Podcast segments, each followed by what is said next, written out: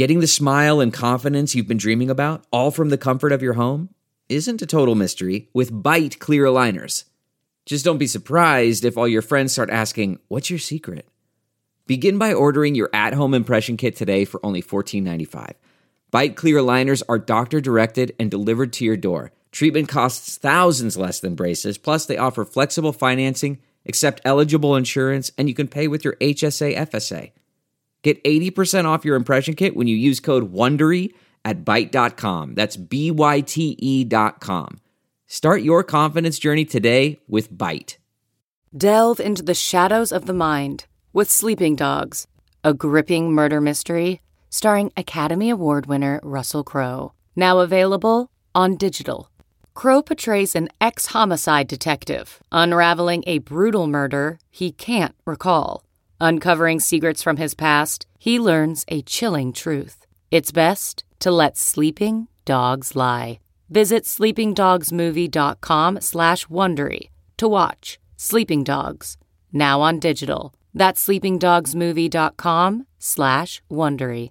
What is up, Gypsy Gang? And we are back for another episode of the Gypsy Tales podcast. And I am pumped for this one. It is with one of the coolest and nicest dudes in Moto. He's been a very highly requested guest, and I'm pretty stoked that we are able to make it happen.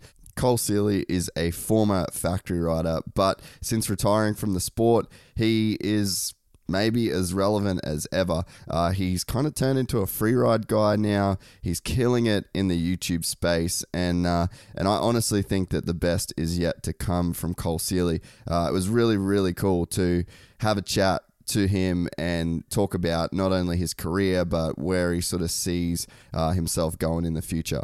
Uh, this episode is brought to you by the guys at Alpinestars and their brand new Tech 10 Supervented boot. This thing's insane, man, and I can tell you that growing up in Cairns, I remember coming in from motos, and the first thing that we'd do is put the bike on the stand and then rip our boots off because they were like our feet were literally boiling hot. So uh, these things Wish they were around in uh, in 06 back in Cairns, but they're here now, and with Summerfast approaching in Australia, these things might be the move. They have specially designed air channels through the boot and a vented ankle brace that dissipates heat nearly 40% better than a non vented boot. You can really notice Alpinestars' commitment to ventilation in their new helmets as well. Like I said, it is shaping up to be a brutal summer, so don't let the heat turn you off riding. Be smart with your gear purchases. You can start with the super vented boot, and I would also recommend some light colored gear and a light colored helmet as well. Uh, these super vented boots are available Australia wide from local dealers or online retailers. One of those online retailers is our friends at MX Store, and they are also helping us bring you this episode.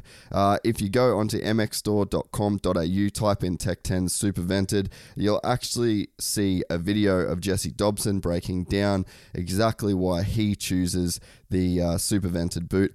One of the coolest things about the guys at MX Store is that all orders received before 2 p.m. on weekdays are dispatched that same day. So you can head to mxstore.com.au.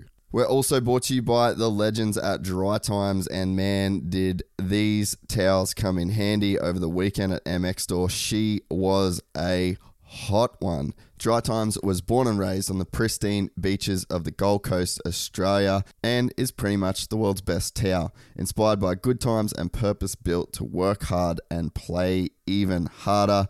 Beach, gym, pool, travel, whatever your passions, DriTimes is all about creating incredible towers for every single adventure you can go to dritimes.com and use the promo code gypsygang to get 15% off your order. You can also go to fisthandwear.com and dixxonquality.com.au to use that same code. I know that you might not be in the flannel market in uh, Oz right now, but Dixxon also have some epic board shorts, work shorts. Uh, that is pretty much what I wear 24 uh, 7. We're also brought to you by the guys at Maxxis Tires. And if you are sick of hearing me talk about it, uh, then you should just check out the podcast with Mike Sleeter. We kind of stumble on the topic of Maxxis tires. He didn't know that we were actually sponsored by them, and he does a really great job in that episode of breaking down just how good the new soft tire uh, is from Maxxis, and uh, talks about like the wear and what you should expect out of a soft terrain tire. We're also brought to you by the guys at Motorex. They make some of the best quality oils in the game. They're definitely more known for their KTM oils, but I can tell you that Motorex works in any brand of motorcycle. We're also brought to you by the guys at Rival Ink Design Co. They are doing their Rival Ink 100k giveaway. It is absolutely insane, but they're giving away a CRF 110 to one lucky winner. You've just got to head to rivalinkdesignco.com to find out more. Uh, the 92k giveaway is actually for some Gypsy Tales merch. So if you're a tight ass and you want to get yourself some Gypsy Tales merch, you can head to Rival Ink Design Co. to do so. And lastly, we are brought to you by the legends at Cricks Tweed. Uh, I actually had somebody ask me on Instagram yesterday in the Ask Me a Question thing if I would buy a Triton after a year uh, of driving one, and the answer is 100% yes. I've absolutely loved the Triton. I would definitely buy one of those vehicles. If you are in the market for a new ute to get your dirt bike around, I would definitely consider going to crickstweed.com.au, booking in a test drive. I don't know, maybe they'll let you sneak it out to the track just to give it like the full rundown, you know? All right, that's it from me. Thank you very much for listening to the podcast. You can head to gypsytales.com to buy merch. Please head to our YouTube channel, give us a sub. Really trying hard to uh, to get that thing popping off. Thank you so much for listening, and thank you to my epic guest for today, Cole Seely. You, my friend, are a lord. Come and get gypsy. Gang and they come and get gypsy. Gang. I met a gypsy. Gang. I met a gypsy. Cole Seely, welcome to Gypsy Tales, mate. We're doing it. We're finally doing it. Finally. I'm uh, I'm stoked this one's happening, bro. We've um we've been talking about it for a, for a little bit, and uh, man, there's a solid, solid like swell of people that uh, really, really wanted this to happen as well, which is kind of cool. Yeah, I know. Even when I posted uh, earlier that I was coming on, uh, yeah, I got a bunch of people DMing me like, "Dudes, that's sick! Like, I love that podcast. Can't wait to hear you on there." So, yeah, that's yeah, I'm that's, excited. Yeah, that's cool, man. We we never really had that much to do with each other when I was in America, but obviously, like, I knew who you were, um, and we've got like a few mutual friends and stuff. But you're just one of the dudes I never really hung out with that much. Yeah, I know. Yeah, it's. I mean, better late than never, I guess. yeah, that's it. Um, man, I always, always loved your style, not only on the bike and as a racer, but you always to me were a guy that did stuff a little bit different and I really like that. Like for example, everybody lived in Temecula and you lived in Laguna Beach.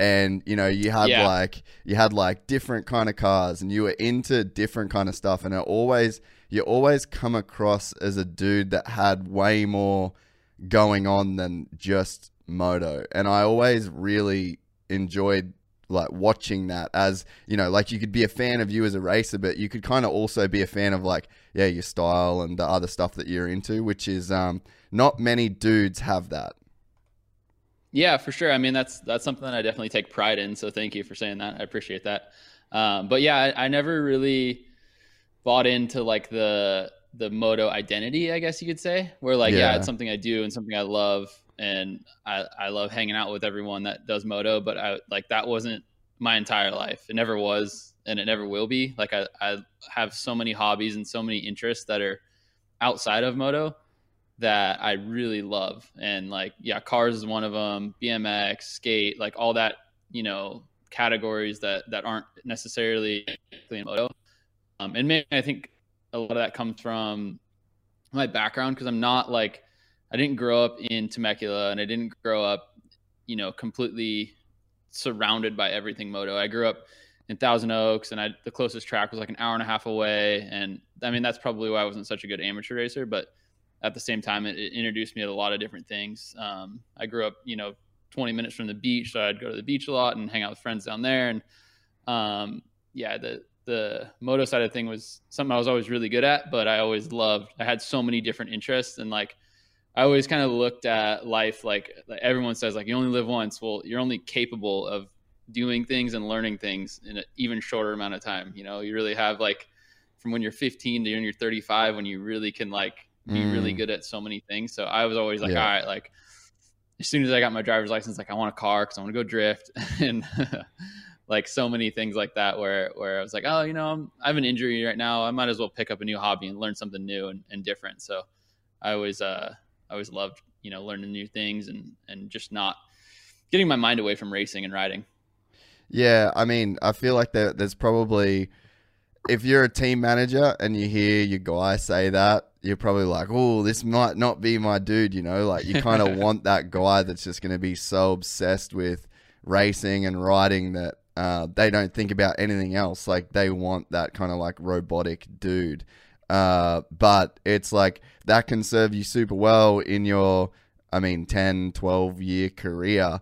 But then it's like, how many dudes do you see? And I know guys that they stop racing and then they're just like, oh, fuck. Like I've literally invested in nothing else outside of this and now it's gone and essentially they're gone, you know. But you when you retired, it seems like that just wasn't an issue. It was almost just like, fuck, now that's out the way. I can like actually do all this other cool stuff.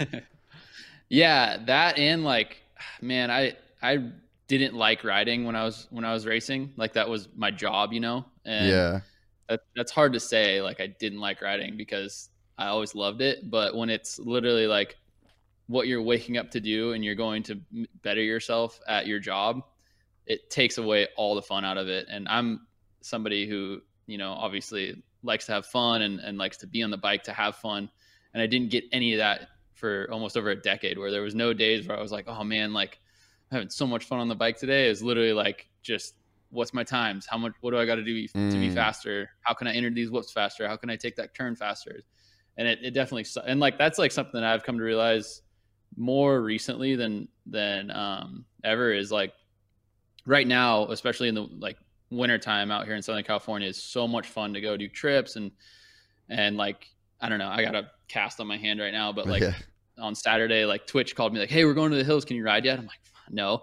But like those times are what I live for now. That's like so much fun to me. Where like before, when it would rain, it was like, oh, sweet, it's raining. I don't have to ride today. like, yeah. I don't got to go to the practice track and grind away. And and November and December are usually the months that I hate the most because it's boot camp. You know, we're yeah on the bike four days a week, on the bicycle every day, in the gym four days a week. It's just so such a grind. And now I'm like, I love wintertime. Like, it is hands down my favorite time, just because I love riding again. You know, it's it's brought so much more fun and really more creativity back into my style.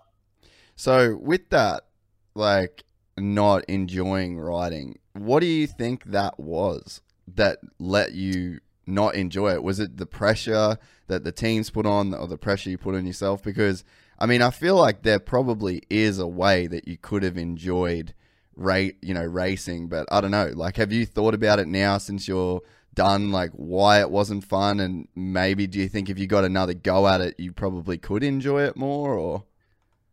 I don't know. I mean, that's that's a tough question. And, like I said though, it's like it's the grind, you know, it's it's the mm. the boot camp months, it's the travel, the, you know, like like I said before, I'm Southern California kid, so I I always loved, you know, everything it had to offer out here, but I lived in Florida 5 months out of the year too, so it's like Yeah. And and it, and I made fun of it. Like it was it was like, you know, I'd link up with guys like Cianciarulo and Christian Craig and and and Chase Sexton. We'd had we had some laughs and some good times for sure, but it wasn't exactly where I wanted to be all the time. So that that takes the fun out of it. And that you mm. know, but mm. that's that's anything with the job. And when you're when you're chasing your dream and, and all that, that's to be expected. And at the time, that's you know, I was 100% willing to do that. And now it's just just let's go have fun. Let's make some cool content, make sponsors happy. And and with a year like we had this year with COVID and everything, it's been on lockdown. I really had some some goals that I I was chasing, but um, everything got pushed aside. But any anything that came to me that was like, hey, you want to do this? I was like, yes, absolutely. Like anything to keep my name out there because I know it's it's hard for guys like in the free ride world right now, and And uh, when stuff like Bereman's Red Bull uh, Imagination popped up, I was like, I'm in 100%. Let me know the details. Let me know when I got to be there. What do I got to do? And um, so anything that's like popped up like that, it's I, I love that stuff. It's it's so much fun. I think, man, it, it's so cool, you know, to say that it, it probably was a bit of a hindrance on your career at times. Um, to you know live in Laguna and do the you know the drifting, and you always had your own th- style. Like it probably was a bit of a negative at times in your career, but now, dude, it just you, you hit the ground running, and it's like you're a unique character in the sport now, and the the sport. I personally believe that the sport needs Cole Seely. YouTube needs Cole Seely. Like this, this is this is such a positive thing for the sport, and it is kind of funny that you probably took a little bit of a hit in your riding career, but I'm sure that you're going to be around and maybe more relevant than you've ever been. Like relevance kind of like a weird internet term. Like if you if we want to like Yeah. be YouTube land, like you're probably more relevant now than you've ever been. Really, I mean, maybe the the seasons where you were um, with Ando on the lights bike, and then um, you know the races that you won in HRC, but you know, realistically, you probably are the most relevant you've ever been right now, and you're doing it in a way that you want to do. Yeah, yeah, for sure. And and I think right now where our industry's at is I mean, we're constantly growing obviously with with things like YouTube and and Instagram and and every other platform that kind of pops up as we go. Um, you know, I try and be that's the thing I love about the um about the YouTube thing is it's it's relatable, you know? And I think Yeah, relativity relativity with with people and more importantly consumers that are involved with with the companies that I'm backed by. I think that's that's more relevant than anything right? Like Mm. if I do a bike build and I'm showing you well hey I'm I'm doing this build and I'm using these parts and this is why then we can push product that way. Um, I think that that has a huge value. You know a lot of the parts that are on my factory bike I was racing for 10 years you can't get. So it's Yeah. uh even though yeah we're running uh Yoshimura exhaust but you know we have we have exhausts that are catered to a certain engine build and all that stuff. Well this is why I'm going to put this exhaust on this stock bike is a lot more relatable than than what you see in the pits. But you know that the stuff you see in the pits is, is awesome in itself too. But um yeah I just I, I like it. And I'm, I'm fortunate enough to have brands like Trolley Designs and and uh, Alpinestars 100% and, and guys that were involved in my racing career that were like hey we we love what you're doing. Let's let's continue this and um, see what the future holds and all that stuff. So you know I'm I'm blessed for sure to have fun call this a job now and um yeah and, and get to work with some really rad brands like that that I I would I would run regardless even if I wasn't you know like sponsored or, or endorsed by them yeah, you you're right, man. Like the the whole relatability thing. Like I think. Like, I've thought about it a bunch lately. Like, I mean, essentially, all I did when I lived in America was shoot moto porn, and I've spoke about it, you know, a bunch of times. Where it was like, how do we make the best dudes in the world just look so ridiculous? Use the craziest cameras, and and like Yeah. we only showed that side of it, and that was the industry push, you know. And it's like you see every every opening ceremonies video is the same with like guys working out in the gym and it, the the image of like what being a motocross racer was for probably you know all the early 2000s until like probably only recently was just like racer racer racer racer like no drinking no this no that. And the industry almost i feel like the industry almost kind of like ostracized that just the dudes that actually bought the bikes. It put the races so far off into the distance and up on like this peak.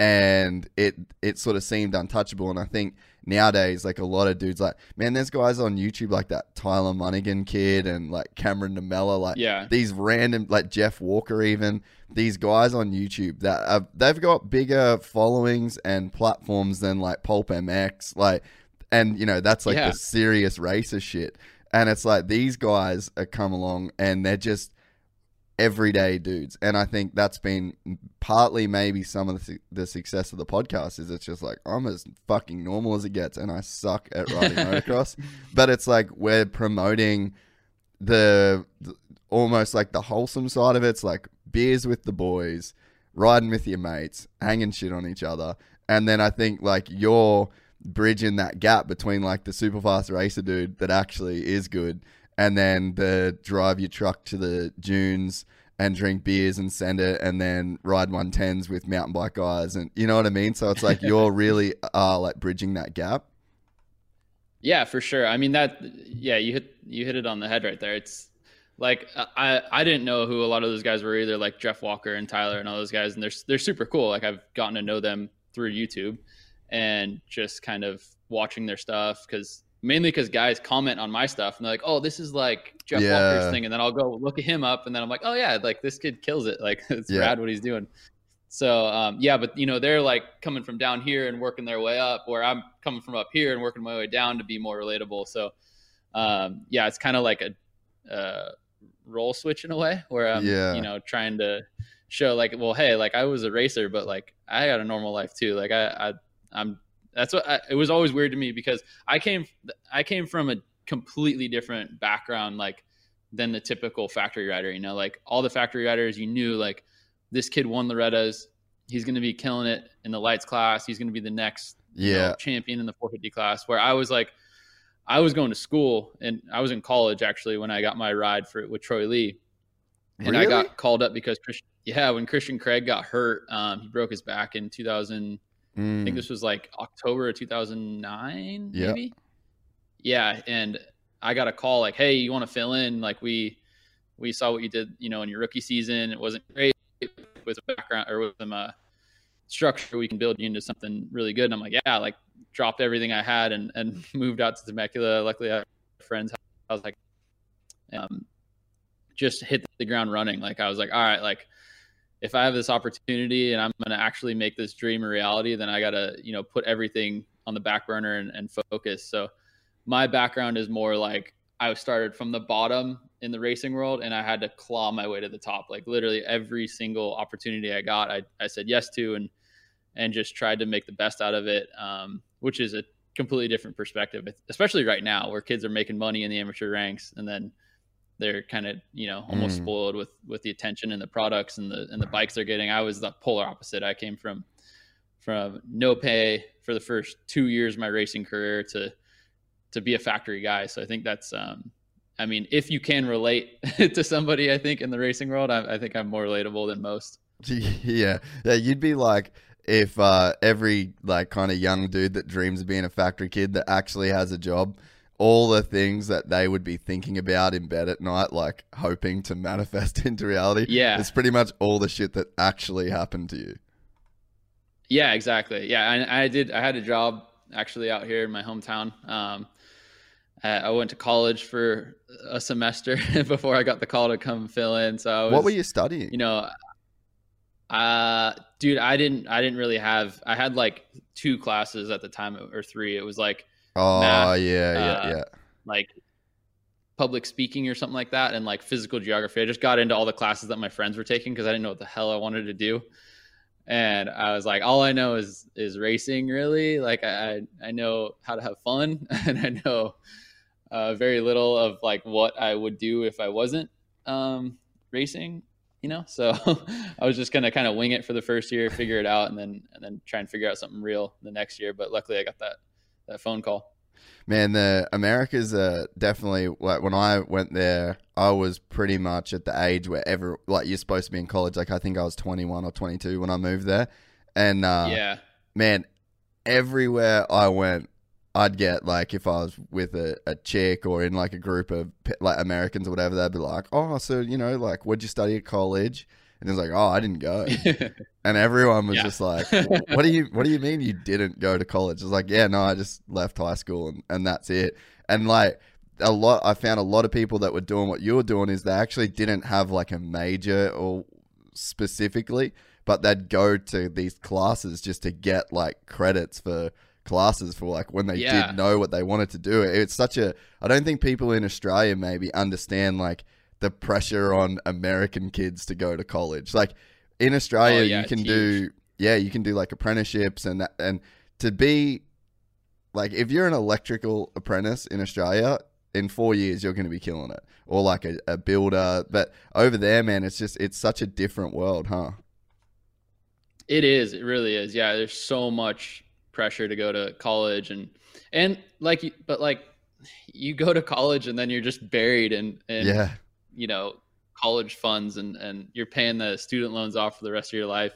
I have so many friends that did that and they still don't know what they're going to do. Like i remember being like 22 and like thankful for my success buying my first house and all my friends are still like in their last year of college like i don't know what i'm going to do when i get out. Like i'm like yeah. i already kind of already got it figured out for the most part. Like i just got to work my ass off and try and get faster on a dirt bike basically but i mean that that comes with huge responsibility you know like i didn't the, the huge part of the college scene out here is like go to school party yeah. you know have fun meet people um, i never experienced that but at the same time like i knew like all right i got to do this i like this is my opportunity let's go and I knew at the time too, like I was smart enough to realize like, all right, like I'm naturally a pretty lazy person. So like in order to get that stuff done, like I got like I'm gonna hire a trainer because somebody's got to hold me accountable to train. I'm gonna hire a riding coach because somebody's gonna make sure I'm doing my laps. So like um the discipline of that was there, but like I could never do that on my own. Like I'm just not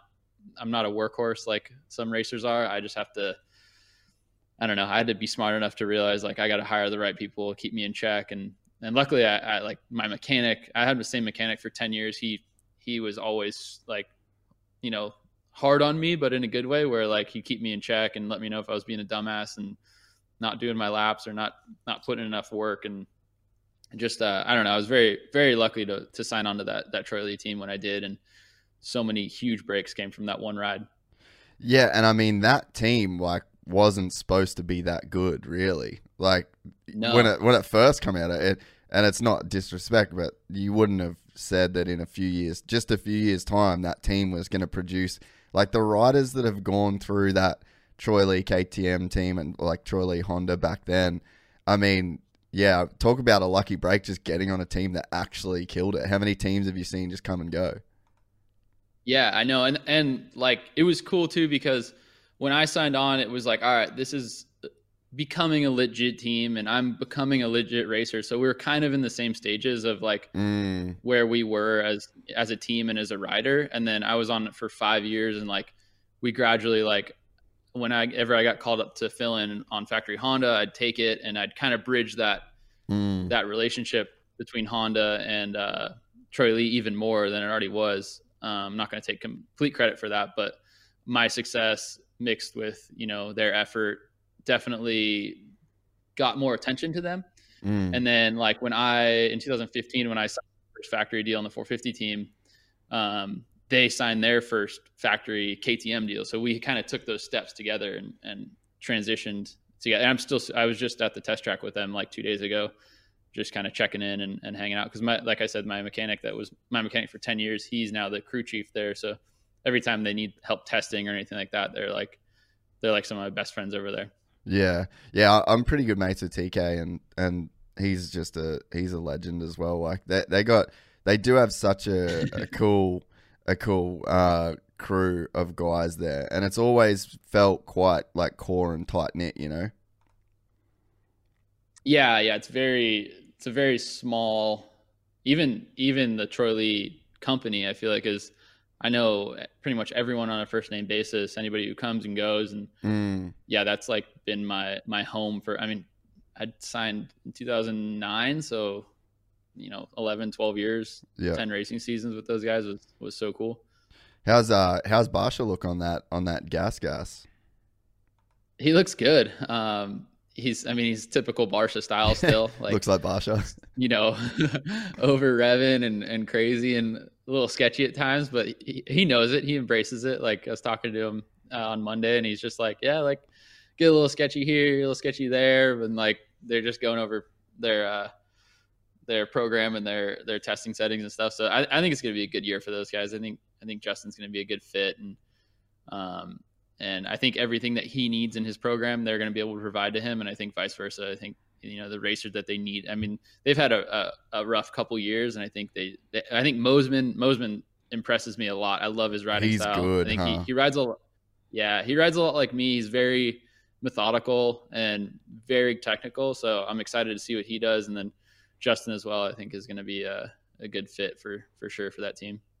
the thing with Mick they need a Mosman captain well. too. They need like a Yeah, yeah, they need like a like a you know like what I was. You know, I was like I was looking over like Jessy Nelson and and Travis Baker at the time, and like you know these guys, some of these kids they have questions and, or they need the the push in the right direction or or some kind of guidance, and I think that's good to have Barcia there. Like last year when when it was all young kids, like they didn't even know how to test. So a lot of times I'd have to go and, and test Mm. for them and, and develop the bike with them. And um, it was fun for me, but at the same time, like you need somebody who who knows, who's kind of been through the ups and downs and, and had the experience. And I think Barcia is a good fit for that.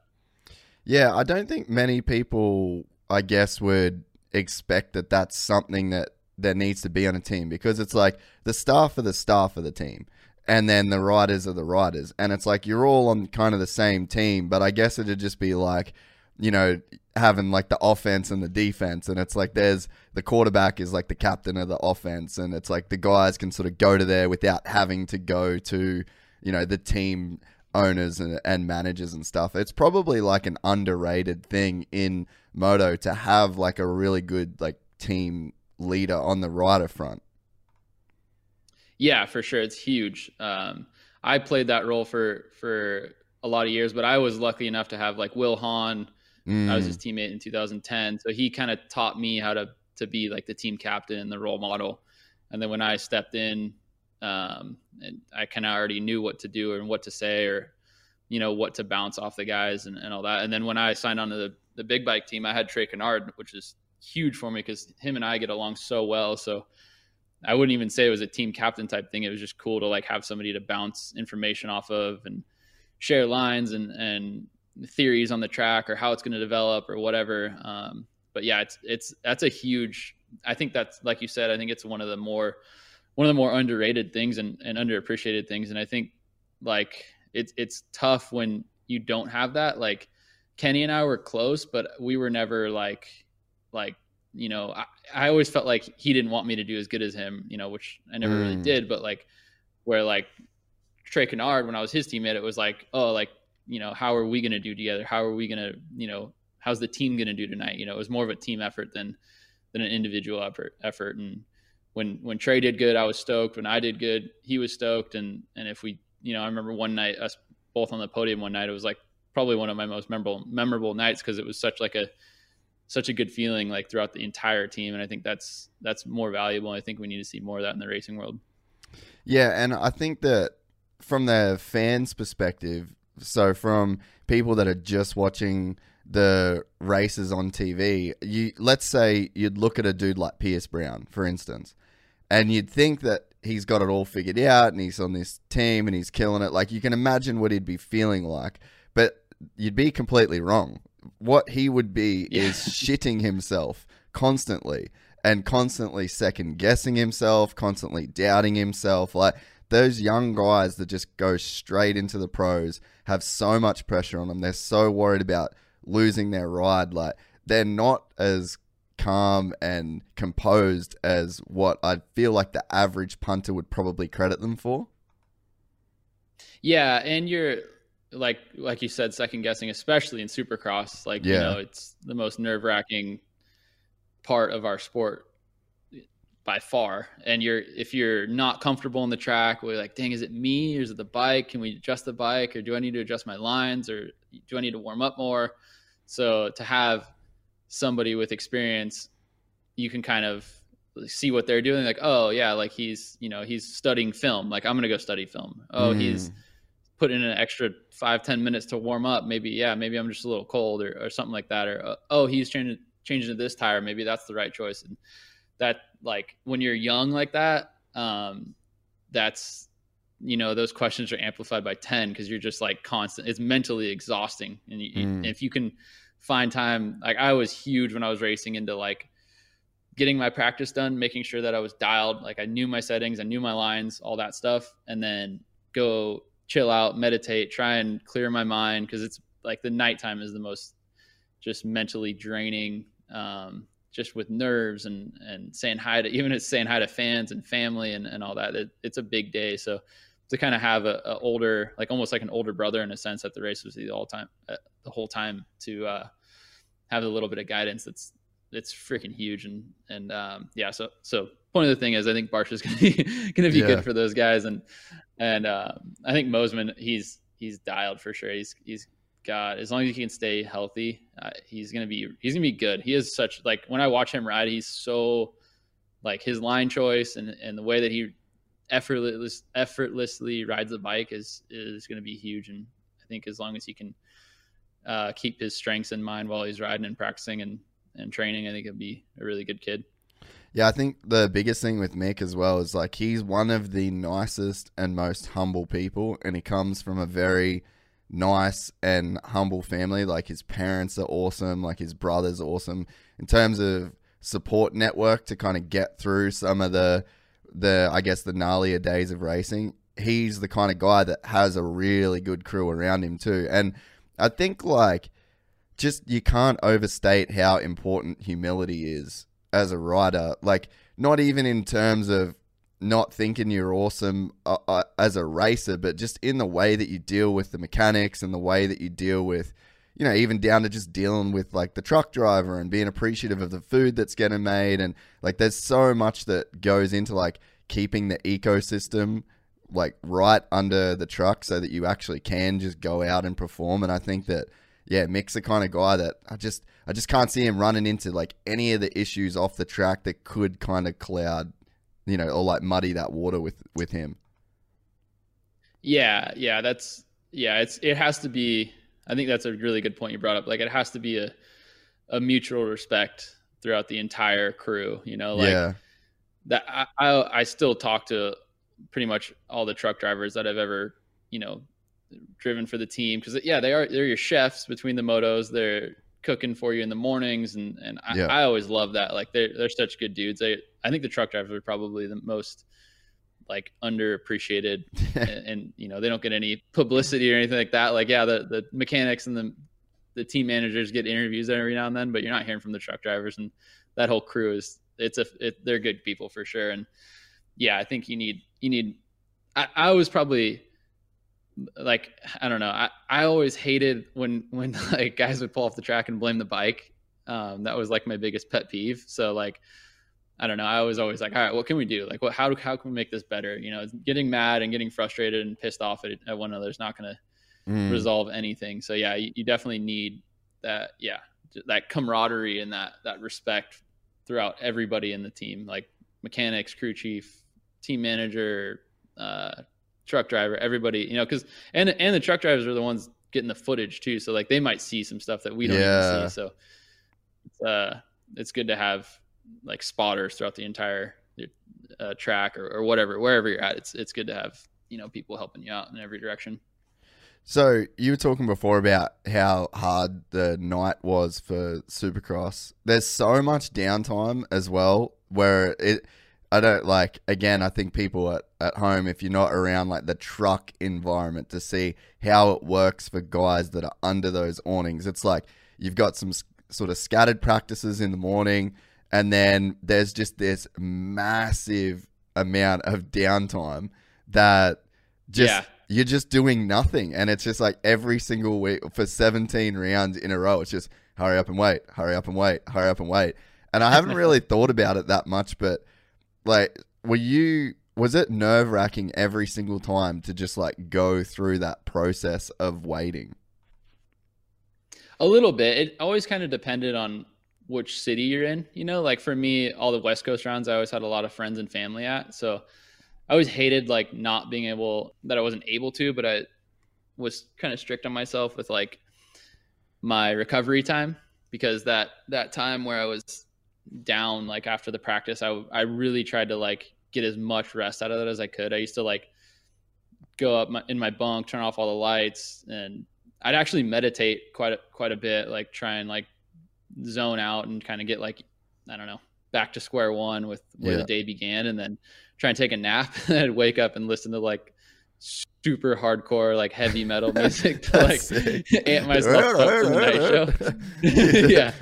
Uh, yeah, and I was always huge on coffee too, so I'd always just drink a ton of coffee before I'd go down down and race. But um, yeah, there there is a there's definitely like a lot of day because you get there at like eight thirty or nine for riders meeting, and then you're not racing until well for 450 he's not racing until like 9:30 or 10 so it's like a really really long day so you definitely like have to have like a program like okay this time Mm. i'm doing this when i get done with practice i'm doing this like i'm gonna eat now i'm gonna chill out now like you, you have to like work it in around the stuff that you you have with like sponsors and media and all that stuff but i always tried to have like a very structured day like as far as my meditation and my naps and and all that went so What? yeah there's, it's a um, long long day what sort of meditation did you do? Like, I'm I'm fairly into it um, as a part of just like daily life, um, and I think Yeah. now it's funny. Like back, well, I mean, it's only been a couple of years for me that I've been really into it, but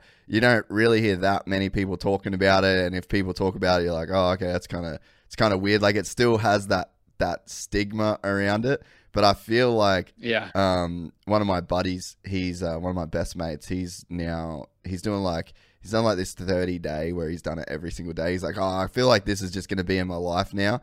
And he's like, it's funny, man. I feel like I'm on an early wave of eating healthy. Like back when you know no one really ate healthy, and then if you ate, if you were doing like kale shakes and shit, you were kind of like a weirdo. But uh, and he's like, I feel like that's kind of like meditation now. But what sort of stuff were you doing, and and what like got you into doing that?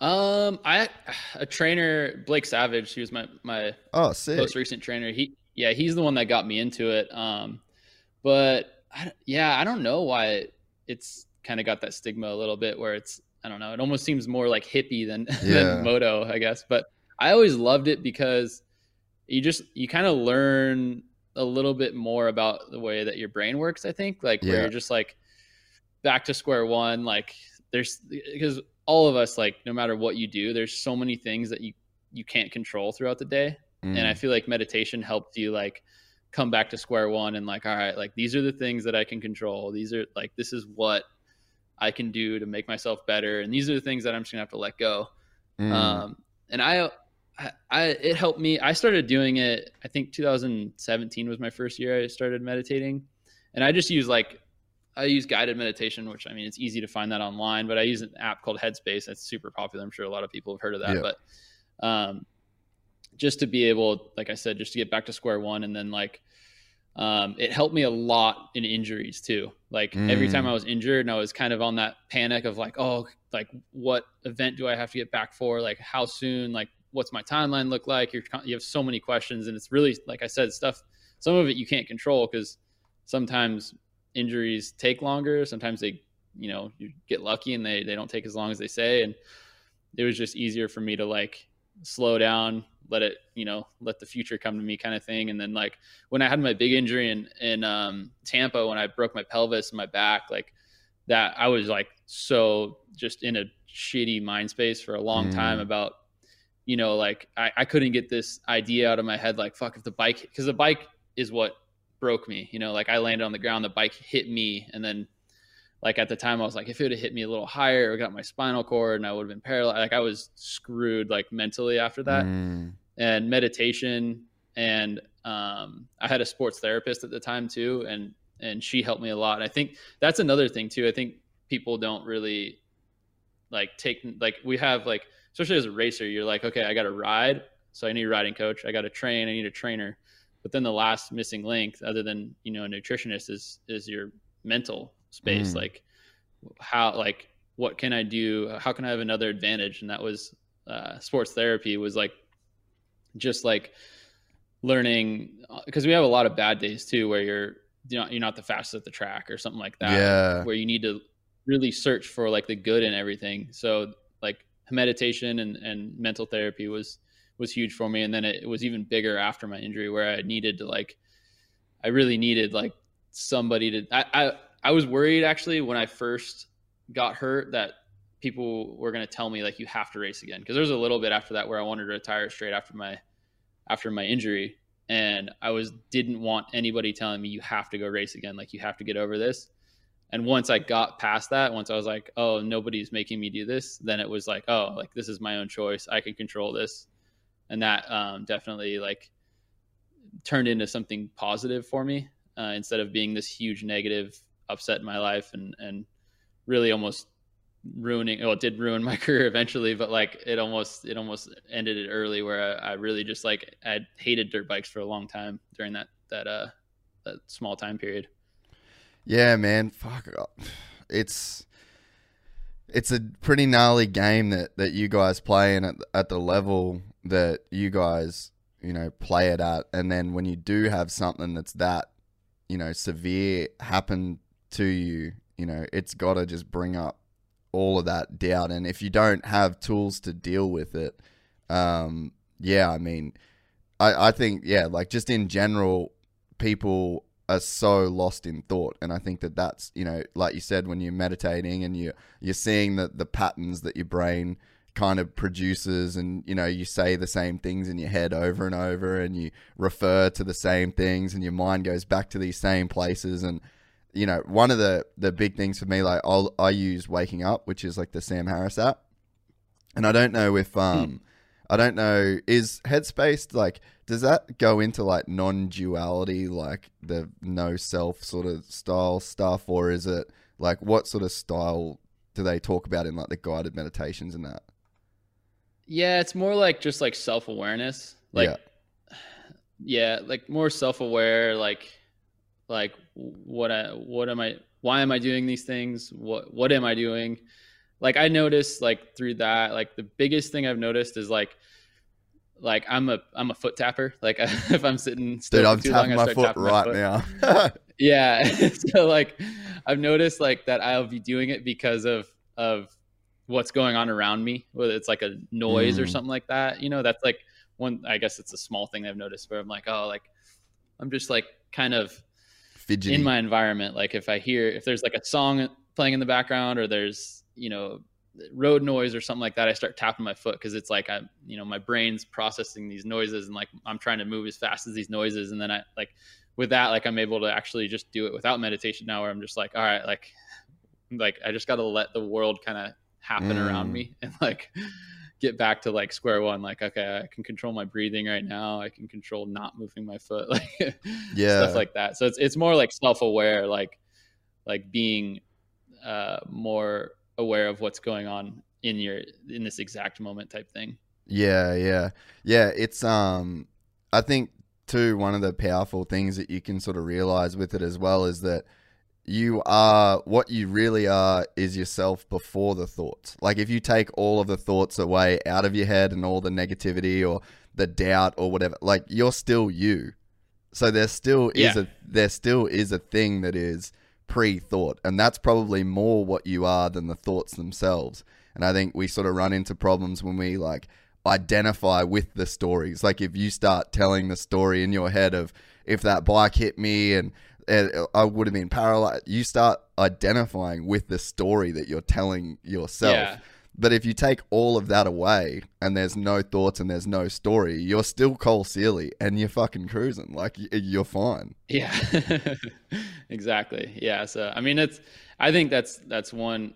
I know it's it's popular in other sports, but I think dirt bike racing being what it is, I think it's like not that we're too good for it, but like it's it's one tool I think that a lot a lot more racers or just everyday riders could be um, could benefit from it. You know, just like being more self aware and being more in the moment. I, I am one of those people too that like I have things that you know for the next two months I got to do this, this, and this, and like I'm constantly thinking about that, and I'll be like in like I'll be out riding with my friends and thinking about that stuff, and I'll catch myself like, you know what, like I gotta just mm. turn my brain off and and live in this moment and I'm out here having fun with my friends on my bike like let's just do this and and be in the moment right now. Yeah, man. No, I totally agree. And it's uh there's definitely a thing too where like there's 20 of you guys on a supercross start line. You all know who each other are. You've all been around each other for a really long time. You all know who's fucking who. You all know this guy's now with this chick. And there's a there's a very definite pecking order. And you know, you get a guy like Cooper that's cocky as fuck, talking mad shit on the start line to everybody. Like, so you don't.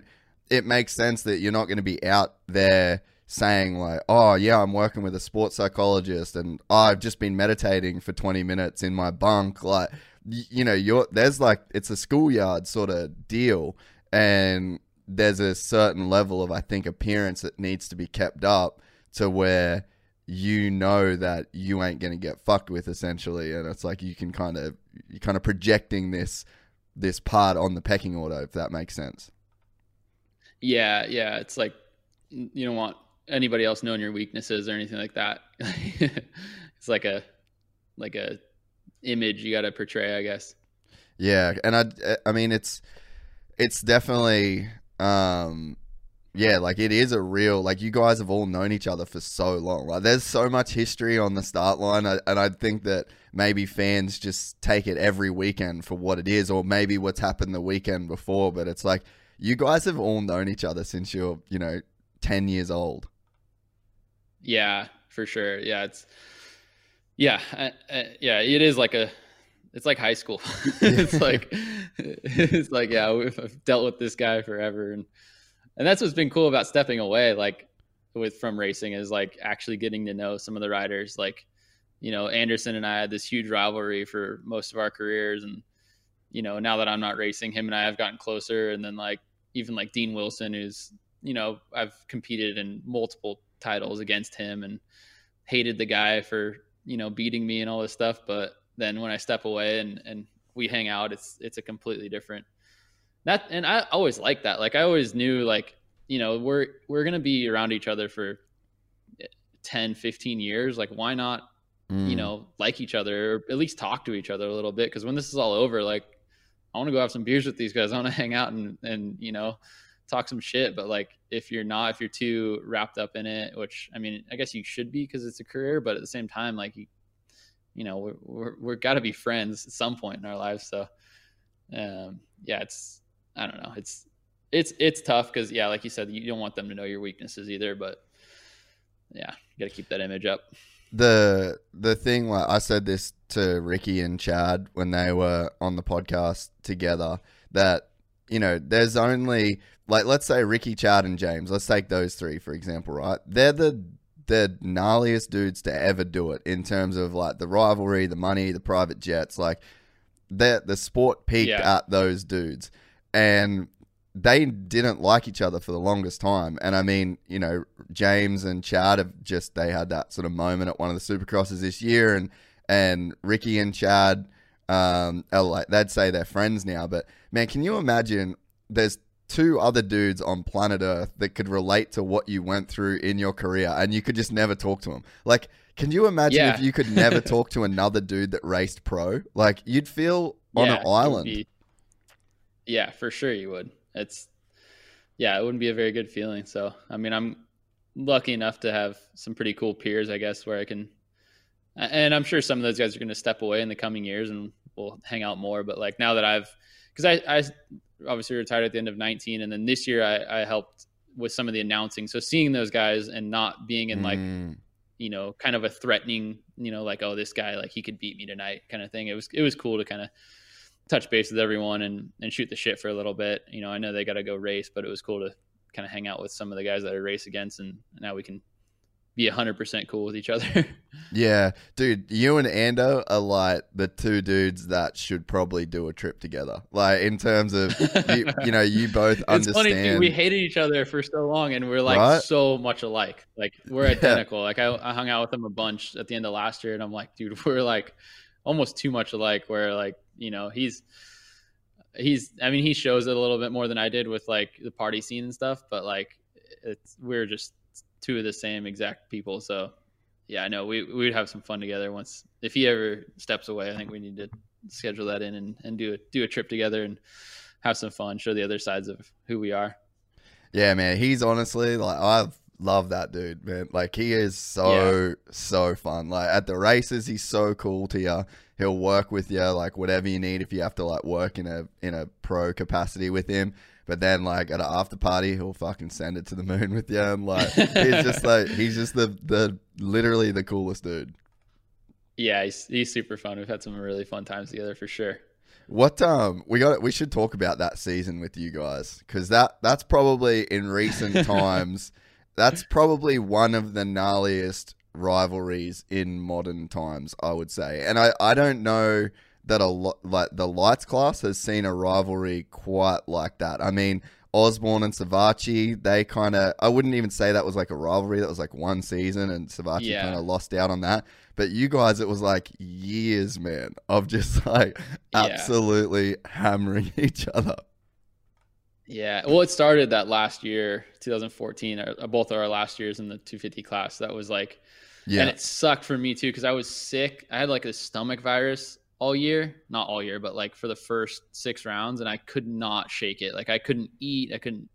But like, yeah, him and I. I remember like Anaheim won obviously when he got the best of me and like passed me in the last turn.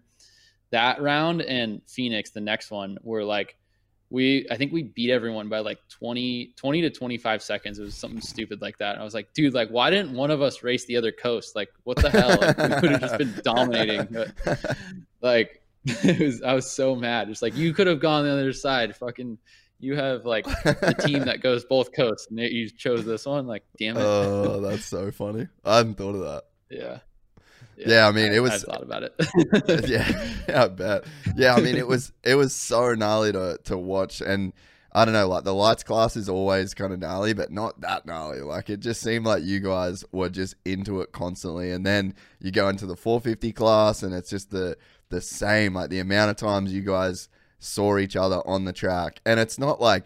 I mean, you could say the same thing for like Weston Peick and Vince Friese, like they'd always want each other, but it was like that was for tenth. Like you guys were like, yeah, this way up the top. wins and then yeah, and then podiums and yeah, the 450 class though, like the first year, 15, our our first uh, rookie seasons, I was like, I already got him. Like I, he, I didn't really see him that much. Like we'd see every now and then, but like I got rookie of the year. I won a race. I was like, all right, finally shook this guy. Like he's done. and then 16, he just comes out swinging. I'm like, God damn it! Like he got me so many times. 16, I think was the was like the peak of it though because he got me. I remember it was like two weekends in a row, and the last weekend it was Atlanta, and he just like I was fucking with him. It's kind of my fault too, but I was messing with him pretty bad during the main event.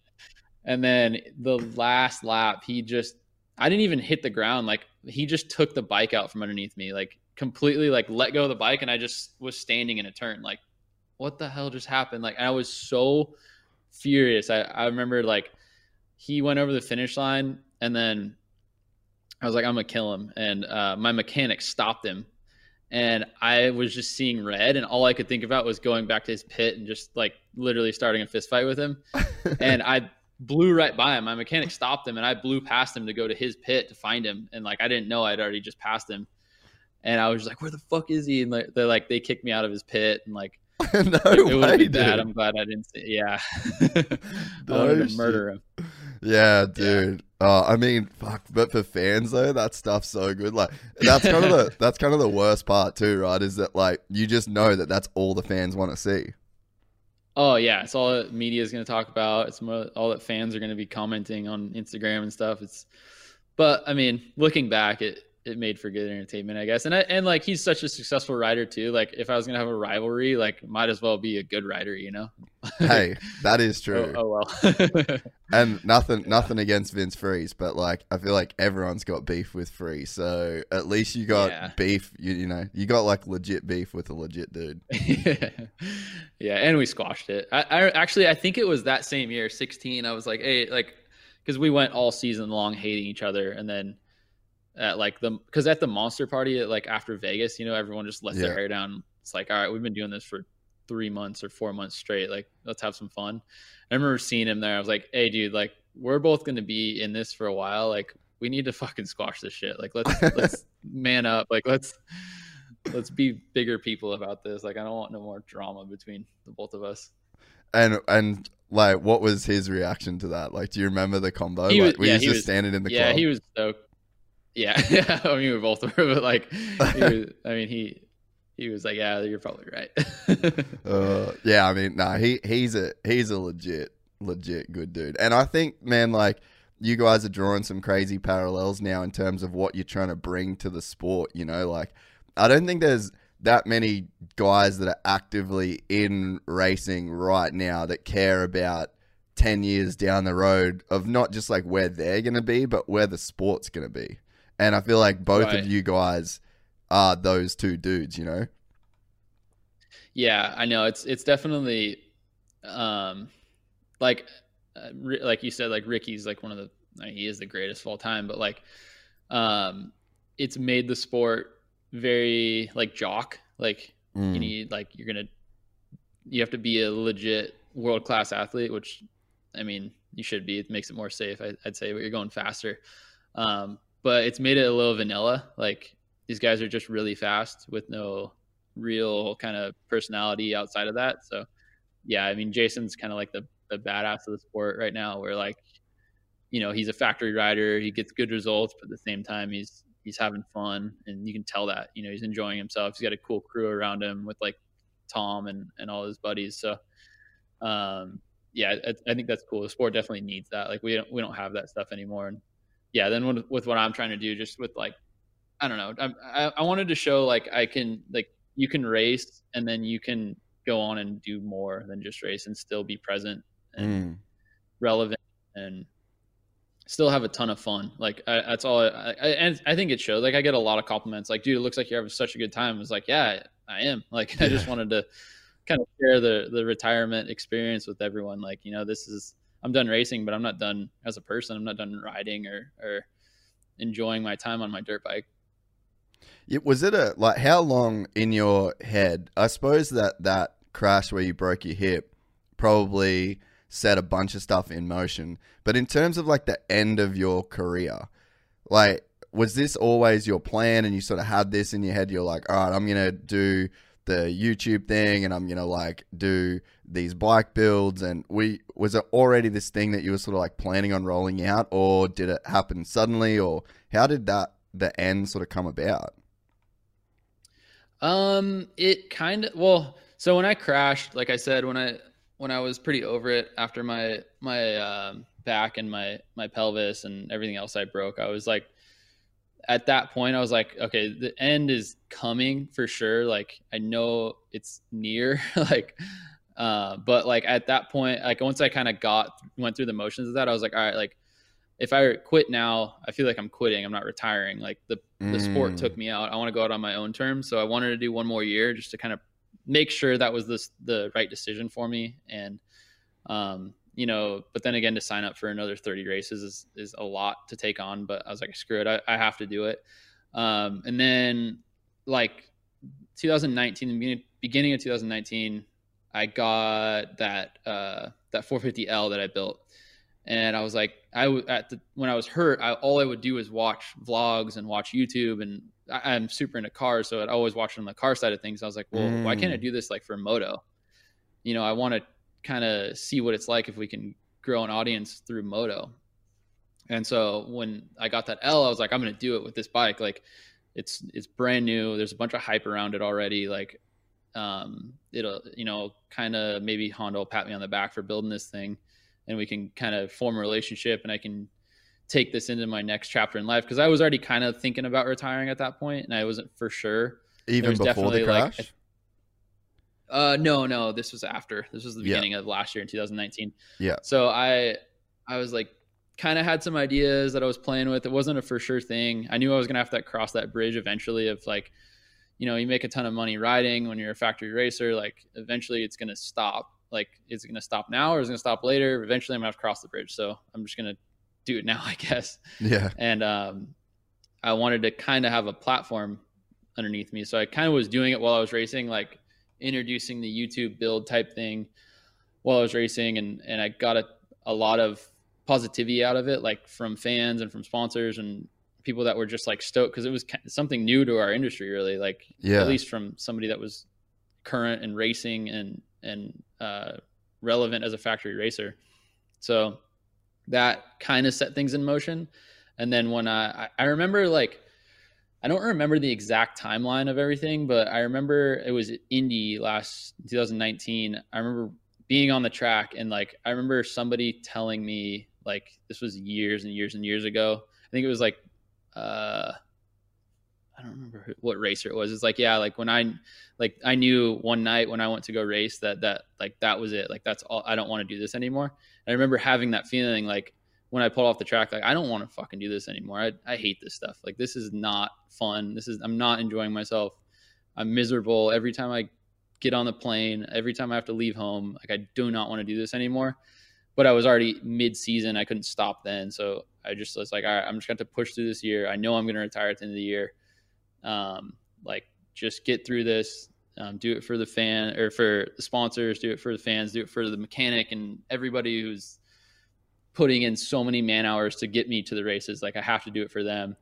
And then, um, and then kind of manifesting in that. And then like, you know what, maybe like, maybe I just need one good result and maybe mm. this will all change. Cause it was kind of like on this string of like, like sixth, seventh, tenth, like not great results where I wasn't like stoked on, you know, it wasn't my best. And then I remember winning uh, the heat race at Denver Supercross. Like Cooper and Eli were right behind me the whole time battling. Like I, it was like one of those races where I was like, "Oh, I remember shit. Like, that going, race, dude." Like I'm going fast right now. Like nobody's beating me. Like this is like my time. And I remember going over the finish line, and I was like, "That wasn't it. Like I don't like that. Didn't do it for me. Like I, I still, I'd rather just go home right now. I don't want to really? line up for the main event." Yeah, and it was hard. Like I was like, you know what, that that right there tells me like I'm I'm not like not cut out. I don't know if it's the right word, but just not. It's not my thing anymore. Like I don't want to be here. I don't. I don't mm. love this mm. sport anymore. I, I love the sport. I don't love being in the sport. So, um, like that was kind of like my moment, I'd say. But to circle back to your question, like I, I just had this platform where I was like, you know, like, I have a ton of fans. I have people that really like the the YouTube stuff. Um, I want to keep doing that, and it's it's kind of had its hiccups here and there. You know, I'm not as consistent with it as I used to be, but like I have some things in the works right now with with some brands and and deals that I'm trying to put together that we can kind of um, amplify everything and make it even more enjoyable for for people and and do some cool builds. But yeah, like I've I've had a ton of fun with the L. It was super fun because you know, like I said, nobody had done it before, and like I mm. thought I was doing Honda a favor with like moving some units. Like, hey, guys, like here, like I'm helping you out. Like, you know, you want to do something next year, but that didn't work out the way I wanted it to. And then like the 252 stroke, everyone loves two strokes. I don't know anybody in the sport that doesn't like a two stroke. So I, yeah. I mean, it's sitting right behind me. um, so doing that was like everyone loved that thing, and then um, just the most recent stuff has been been cool. But I have some other stuff that I'm planning and, and working on and stuff that's kind of in motion already. That'll be even bigger next year, and and try and hit the ground running with that kind of stuff. Man, was there was it like a weird feeling of guilt to like be winning a heat race? Like so many people, and I'm not trying to paint you negatively here, but I'm just like playing the, playing like the other side of it. It's like so many people would kill to win one heat race, and it's like you can go over the finish line and be like, "Fuck yeah, wow, that's not it for me." Like, what? What's the you know? And I'm not. It's not a negative. Like that's a reality, and like I understand where you come, like how you can get to that. And I mean, for my own experience, like all I ever dreamed of as a kid was to be like in America and to be able to go to Glen Helen and Budds Creek and you know all these crazy places. And I remember the first time I ever went to Budds Creek, I was like, because they they just didn't let me film, and I was like, "Fuck this! I'm watching from the truck. It's so hot." Like you just get that yeah. over it, you know, and it's like you, you can have this thing that you've wanted your whole life, and then when you get it, it's just like, fuck, it's too hot. you know what I mean? It, but it's like there's yeah. a. I had like a weird feeling of guilt where I was like, dude, I'm a, I'm fucked up. Like this is this is weird. Yeah, I mean, I I should feel guilty about that. I guess like from uh from where I came from and and kids chasing that for sure. But at the time, I mean, yeah, like now I do a little bit, but at the time it was more like I had these questions in my head I needed to answer. Yeah. So it was almost more of like a relief. If there's any guilt on my shoulders, it was more it was honestly more towards my mechanic because like I've always been very um close with every mechanic I've had. Like I said, I've had the same one for 10 years and then it's Jordan. one right? I had um Jordan or Rich Simmons was my mechanic for uh, the, yeah. the ten years, and then my last year he um, he moved to North Carolina. So um, okay. I I got lucky enough to score Jordan, and he's him and I have been friends. He was the mechanic on the Troy Lee team, so I'd known him for forever. Like we had like, yeah. worked together for two or three years on the Troy Lee team, and then like him and I were just always close. Like I was just somebody I always enjoyed being around. Yeah. And he was a super hard worker before that. And then when he was my mechanic, I knew he, you know, I knew really how knew. hard he really worked.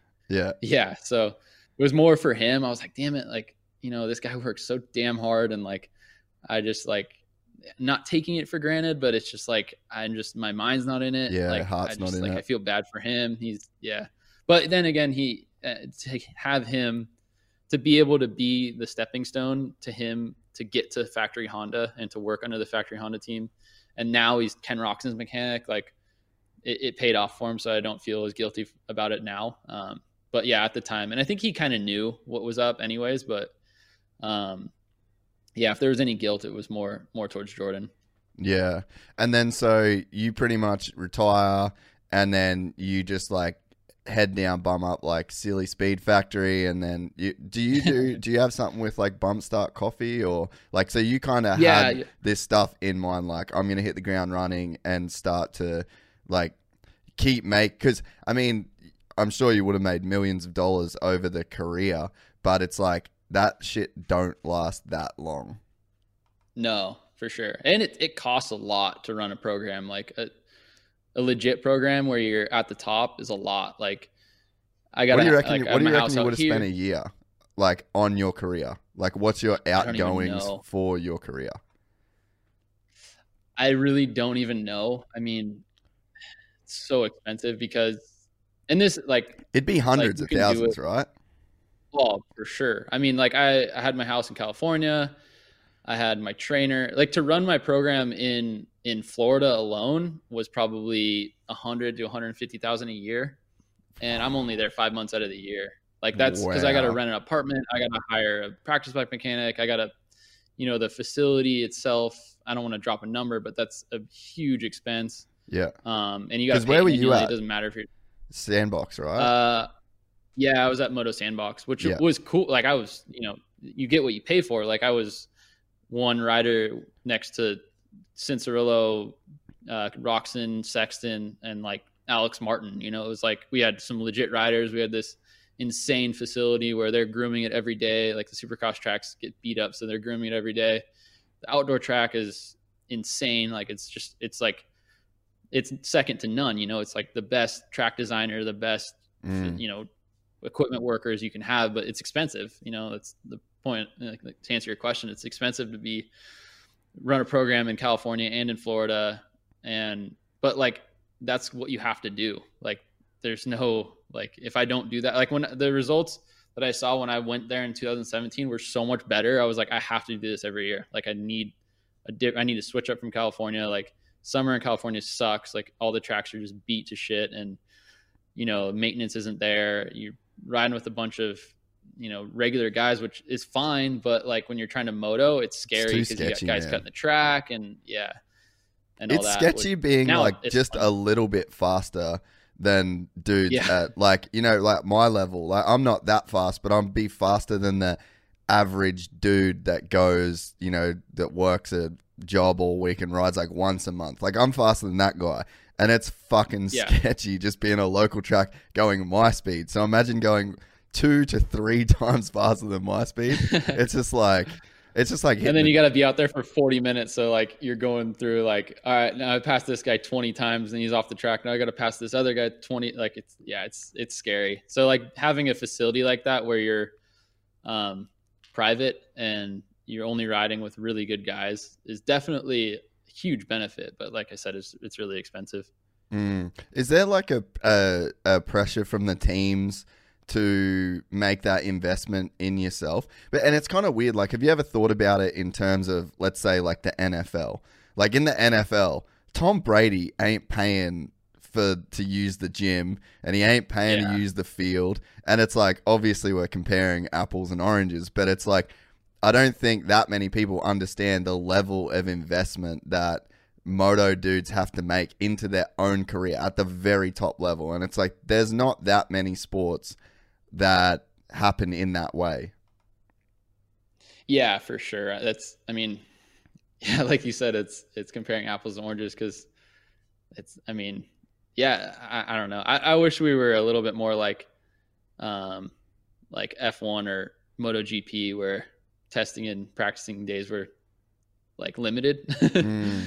Almost like like you know, where we only had certain days on certain tracks and could only ride or test so much. Uh, it would definitely level level the playing field a bit more. Um, uh, we'd have to get a lot more creative with working on technique and all that all that stuff. But yeah, it's I mean you, you kind of I never got pressure from from teams. It's more pressure from within. Like mm. like I mm. said, I knew I wasn't I wasn't responsible enough, I guess for lack of a better term, to to put my training in if I was writing my own schedule or or if I even had to like if I had like a Monday through Sunday checklist to do. I know I'm not you know motivated or responsible enough to get that done on my own so like i want a trainer telling me to do it and i want yeah. a riding coach telling me which laps to do and what i'm doing on the track to make me better so there's more of a pressure for myself like i know this is the right decision and i should do this so i'm going to do it Man, it's interesting that you say that about MotoGP. Like, I'm really good friends with Jack Miller, and he just okay, rides. Yeah, I met Jack. Oh, he's a he's a legend. He um yeah. he just rides moto flat out. Like just absolutely loves moto. Yeah. And but yeah, he's like he's just not on the Moto GP bike that much. And I think the last time I spoke to him, um, just with COVID, it's been all weird. But he like was testing on just like a regular street bike, pretty much. And it's just like yeah. it's like yeah, well everything's jacked up. So, but it it's sort of it, that's always been one thing that just like blows my mind you'd go to the Stewart compound and you'd watch James pump out these laps, and then you'd watch him just cartwheel, dude. Like, just body on the line to just this insane degree. And then it's like, cartwheels this thing, like, bike's totaled. He drives off. He's going to recovery mode. And then he's just back at the track the next day to pump out the same laps after just this yeah. insane crash. Like, the expectation for these guys for you know the guys at your level to be on the bike and just to risk it every single day. It's just like, yeah. dude, it's heavy. It's such a heavy responsibility. Yeah, it's no wonder there's there's so many injuries, right? Because we're like going so fast for so many days of the year. It's actually surprised there's not more injuries, really. Yeah, man, and like I'd always have real weird feelings about like from the film side of things, like asking writers to do things. I was just like, yeah, oh, it never sat well with me to when we'd get given a brief and like Dunge was the Dunge was like the best and the worst. Dunge would never do more laps than what he wanted to do. Like he'd never film anything extra. You could never ask him.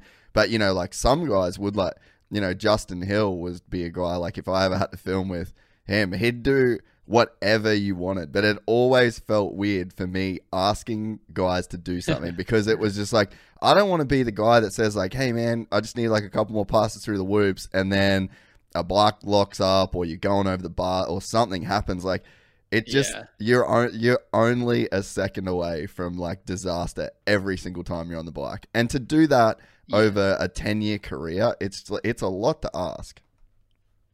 No, it is for sure, definitely. And then yeah, then you go racing and you got 18 other guys next to you that are ready to take you out or whatever. You're just like, yeah, it's it's high anxiety all all the time.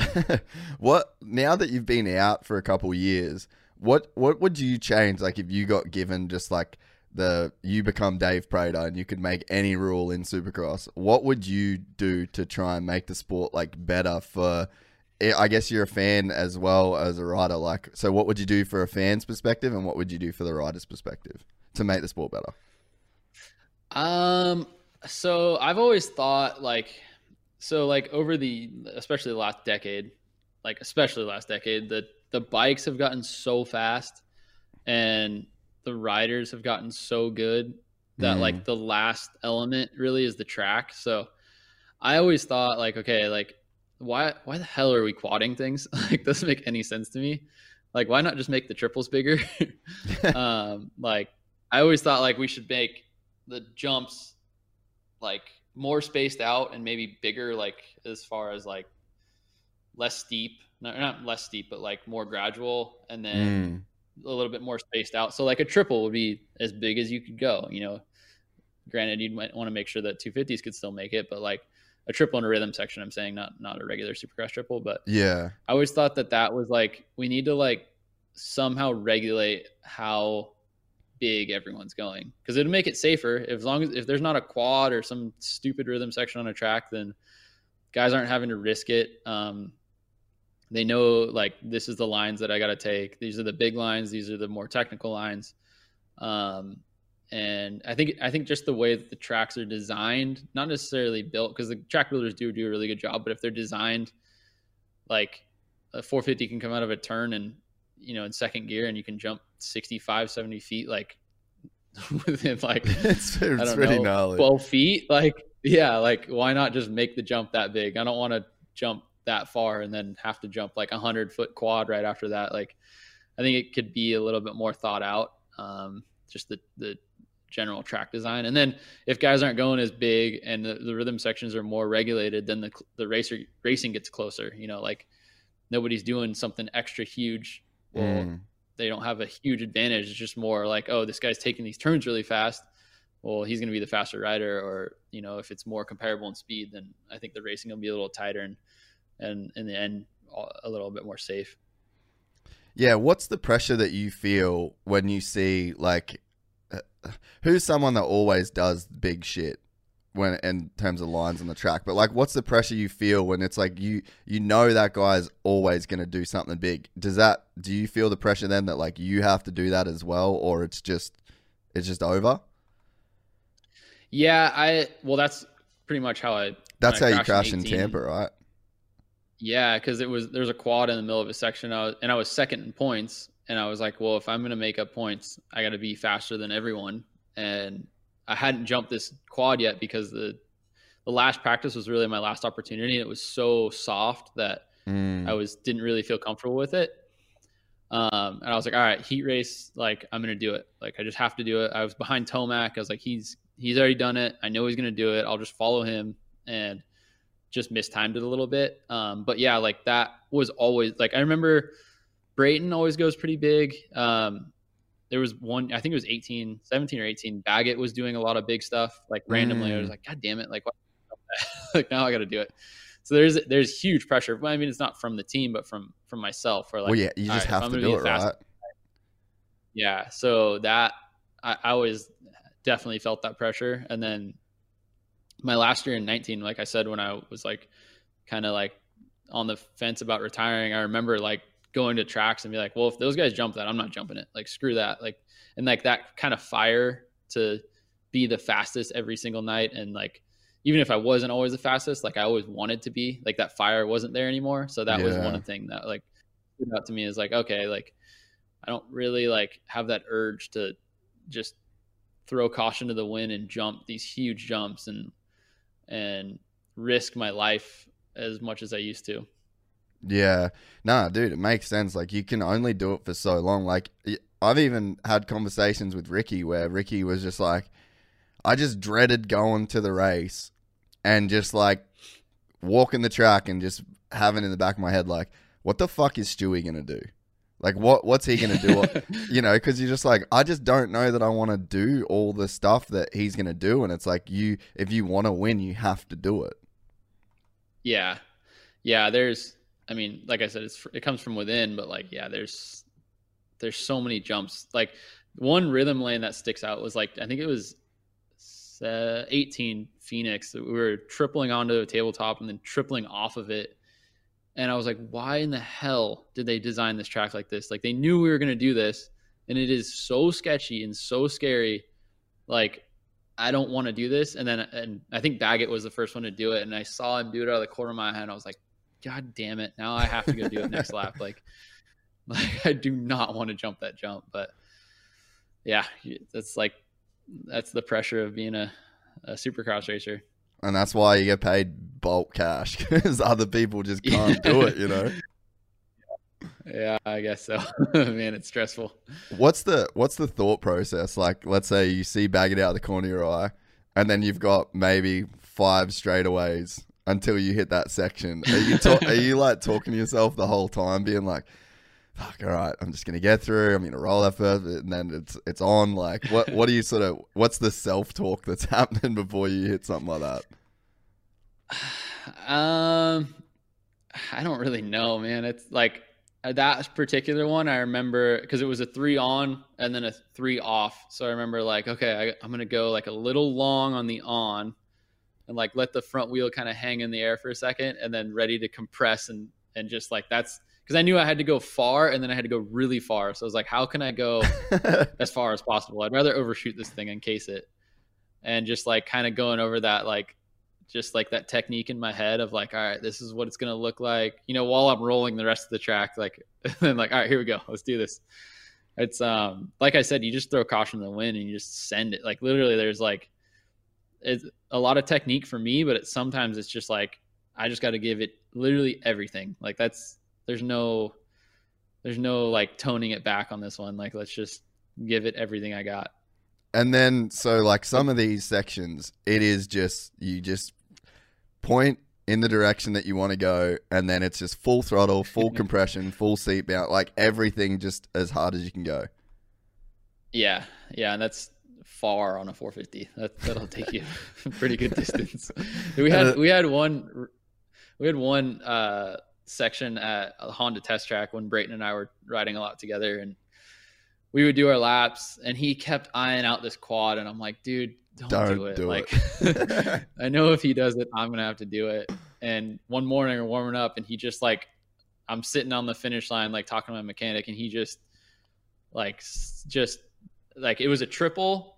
It was a triple, triple, then three onto a tabletop and off. So he went triple, and then it was a big, like a like so like the smalls are three feet, the bigs are five to six feet. It was a big, and then a small, small, and a big. So it was a quad, like big to big Oh, and it was like I remember it was like you tripled and then you landed like wide open and you just sat down and just sat seat bounce like it had to have been like 90 95 feet in the middle of a rhythm section no. and i remember seeing that like dude these bikes are so goddamn fast like we need like we need to regulate how far we're jumping on these things but it actually after like at a test track is different because you can jump and then you can jump off to the side yeah, yeah, kind of like like make sure you get the distance yeah. so that's a little safer, but it actually made the rhythm section easier because like you're in the air for so long, you could like take a breath and then land and then finish it off. Yeah, But, man. I, yeah. I remember seeing some sections over there at yeah, like practice tracks and test tracks and stuff, and like it's I know how far it is because I'm walking with a camera. So like if I want to go from one one berm to another berm, it's like it's a slog, dude. I'm like looking at the other turn, and I'm like, fuck, man, I really can't be bothered moving all my shit all the way down there. And then you make the trek, and you're like walking. It feels like it takes you 20 minutes to walk there, and then you just see like Anderson just like, but, but, and the whole Yeah, rhythm get- section get is done, and you're like, two jumps. and I'm just like, what the fuck is going on? And like what you just said about like how they just land wide open, and then it's like everything you've got, and then it's like full seat bounds, just getting everything out of the bike, and it's like the commitment that it takes to pull the trigger on that, and it's not just that; it's then the next one, and the next one, and the next one, and it just Yeah. for 25 minutes, And then you just do it for can't fuck 25, up. yeah, 25 laps straight. Like, don't fuck up. and so, what about then from a fan's perspective? Like, as a guy that now sits at home with a Coors Light, the mountains are blue. You've got you've got some you've got some corn chips and salsa. What are you trying to change from that perspective? Uh, well, like I said, I think if if things were more regulated with the building, I think it could make it more more a little tighter racing. Maybe not necessarily like first, second, and third, like because usually you see who's going fastest, and it's you know the top three guys are pretty untouchable most of the time. But like there'd be, I think there'd be tighter racing throughout the entire Mm. um, you know, the entire field. And then if somebody got a bad start, a good guy got a bad start, I think it would make it a little more interesting instead of like Tomac getting a bad start and plowing through 15 guys in like four laps. so um, I think that would be a little tighter. I, I don't know. It's it's hard. You know, it's like it's like uh, that might work, but it might not. So. I, I like now that I have stepped away. I'm always thinking of ways to make things safer and and um, trying to relate like as a racer like this is what i would have liked to see in a track you know like not going as big um, and maybe a little bit more technique based but then that that would you know benefit a rider like me who used a lot of technique and was a lot Mm. more thought out where somebody like Tomac or Barcia, who's like a more of like a muscle, you know, like brute strength kind of guy, might not benefit as much. So maybe they they would disagree with that. And do you think like do you enjoy the formats that they race or would you like to see I don't know different different sort of formats and stuff? Yeah, that's that's a hard one cuz Supercross is more of a sprint style racing anyways. So to try and do like a 30 two 30 minute motos wouldn't work. Um, I I do like that they've gone to 20 minute moto or main events even though some of the racing at the end of the motos is a little more boring because um, everyone's kind of found their spot and nobody's really making any crazy passes. Um, I don't love the triple crown racing. It's it's yeah, really right. cool as a fan. Like it's fun to watch as a fan, but as a racer, it is so much racing. Like yeah, that's what everyone says. Last, last year, yeah, last year when I was racing, it was like I hated those nights. It was so much like so much intense racing too. You know, like the first main event, having everyone on the gate at once just for the eight minutes or whatever it is is so crazy. Like it's so hectic and your heart rate's pinned the whole time. And like you get back to the truck, you eat something so small that it's not going to upset your stomach and it's so hard to hydrate. And then you're right back to the start line. And then same thing for the last one. It's just like go, go, go all night. That I don't love those. I think that's a little dangerous. And I think that could, maybe they do a triple crown. Maybe it's just not as much uh, not as much racing or something. They tone down the last two, but um, but like a general uh, general outline of the the races, I think where we're at's pretty good. Like the 20 minutes, I think that's a pretty good uh, for Supercross. It's it's cool too because with the heat races and the and the LCQs and all that stuff, it, it makes it uh, uh it still makes for some good like racing all night long. I, mm. I like that they got rid of the semi. They got rid of the semis, right? Yeah. Yeah, those sucked. I hated those. like going into heat race, thinking like, "Damn it, I gotta get top four, or else I'm screwed." like, yeah, that is kind of gnarly. Than I thought. It's so hard yeah. to get fourth. like fourth, yeah. in a, fourth in a, even a heat in a heat race is insane. Yeah, that was that was tough for sure when we did those few years with that. It was uh, it made it really hard. Like, and then it, when you're in like sixth or seventh, you're like, well, I'm just not going to go fast because I need to save energy. Yeah, yeah. for the semi now. Yeah. So I like that they got rid of that. Um, were you always into the technical side of the bikes and stuff? Because obviously now, like with the builds and shit, like, dude, your 350 hands down is the 2020 bike. Uh, your 450, sorry, is hands down yeah. 2020 bike of the year. Like, I don't think that there was a cooler bike built at all. And I don't know, were you kind of interested in the tech side? I suppose you would have had to have been from working on drift cars, right? Yeah, I've I've always just been really into like customization because of drifting. Like yeah, drifting, you take a car that's you know not supposed to do that, and like you just modify everything, like suspension and and uh, driveline and and I don't know, literally everything is is touched on a drift car. Like, and then I I always liked making it that way, but then making it kind of like street style. So I've always been really into like customization. Um, and then yeah, like when the teams got new parts and and stuff like that or or I, I was always really close with like suspension techs and stuff like um I don't, you know Ricky Gilmore? He's the yeah yeah yeah. KYB, KYB yeah. Yeah yeah so, yeah so him and I are like still buddies and still talk a lot so I think I want to hit up Ricky had, for like, something somebody... pretty soon actually. He's a good dude I love that guy. Yeah he's the super fun to talk to him.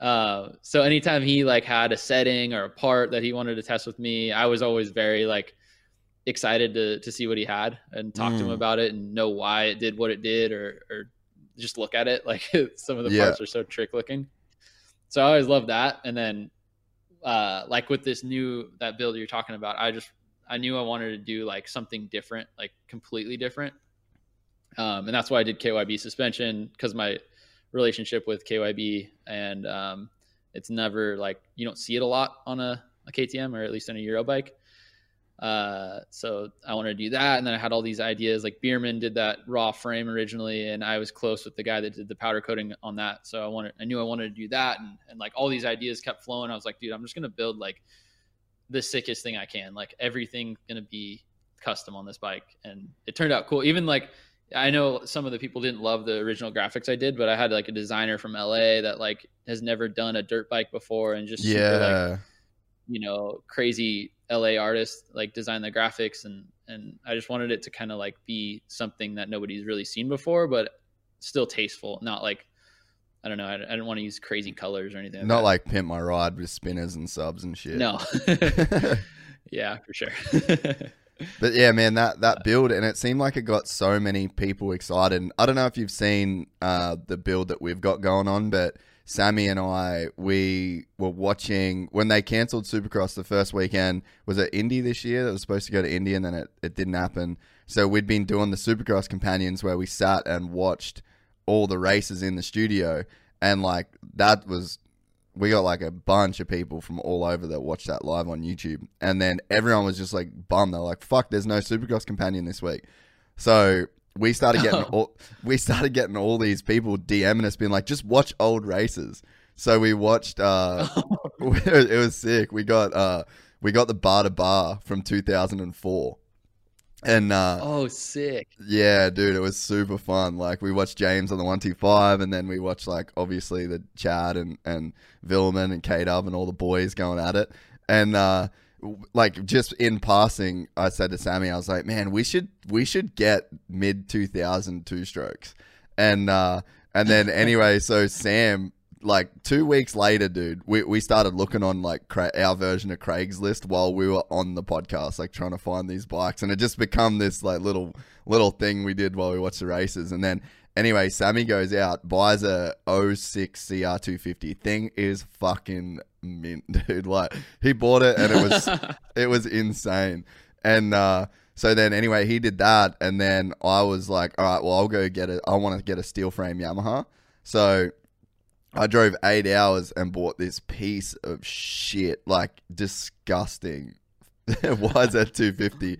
And uh, and then anyway, so we we posted that we got it, and then everyone was like, "All right, well, can we do it too? Like, if we get a bike, can we do the build as well?" So we're like, "All right, cool." So we called it the mid two K build, and now we've got seventy five dudes building two strokes. So we had seventy five guys No sign up, yeah, and we're we're, we're having a race. sick. Yeah, it's turned into like uh, we don't have two stroke nationals over here. So we're gonna do the we're gonna do the two stroke nationals at like this dope track and like Regan Duffy's got a one two five, like Todd Waters is chasing bikes down, like everybody is gonna get like all the pros are gonna get two strokes and do this nationals with this. But man, like the build thing, it just like it just went off. Like people were just so pumped on it. And I think perfect timing with COVID as well. Like obviously a bunch of people in Victoria and stuff, they had a crazy lockdown, so they couldn't actually go ride. So all they could really do was work on their bikes. But yeah, man, we've had like all these guys come out of the woodwork to build these old two strokes, and it was cool. Like your your 450 build was something that like really inspired me to do it because I saw how many people were stoked on what you were doing and I was like man we could we could definitely like do this as well and you know people are going to be pumped on this Yeah, they love it. That's like when I go when I was going to some of the supercross races this year to help with the announcing, it was like everybody stopped me to talk about it. Like like when is your next build? Like what are you doing next? Like, oh I love the L. Like, what did you do? Like, you know, I had questions about it. Like yeah uh, like in the 250 two stroke like everyone loves that bike like so it's it's, it's yeah it's some like I, like what i said before uh, originally when we started this it's like people just relate to it you know like and the two strokes too it's super relatable because you can find them relatively cheap yeah and customize them pretty easily like and that I, I always like when i bought mine I, mine was a pile. Like i found it like three miles from my old house like for like 2400 bucks. Like it was a that's beat so sick. And yeah and like it, i have a picture of it when i picked it up. It had like freestyle bars on it and like it was so clapped out. And but that's like what i wanted you know because Yeah. i knew i was gonna like frame it go through everything customize everything the two strokes are a little harder because the parts are like you're taking old parts off and then you're like well i don't want to put this shitty old part back on like i want to Yeah. put like something new back on it where you build a new bike it's a little easier because it's like a little more like okay take the swing arm off get it powder coated, put the swing arm back on. Like like oh now I gotta find new bearings, like all this other shit. So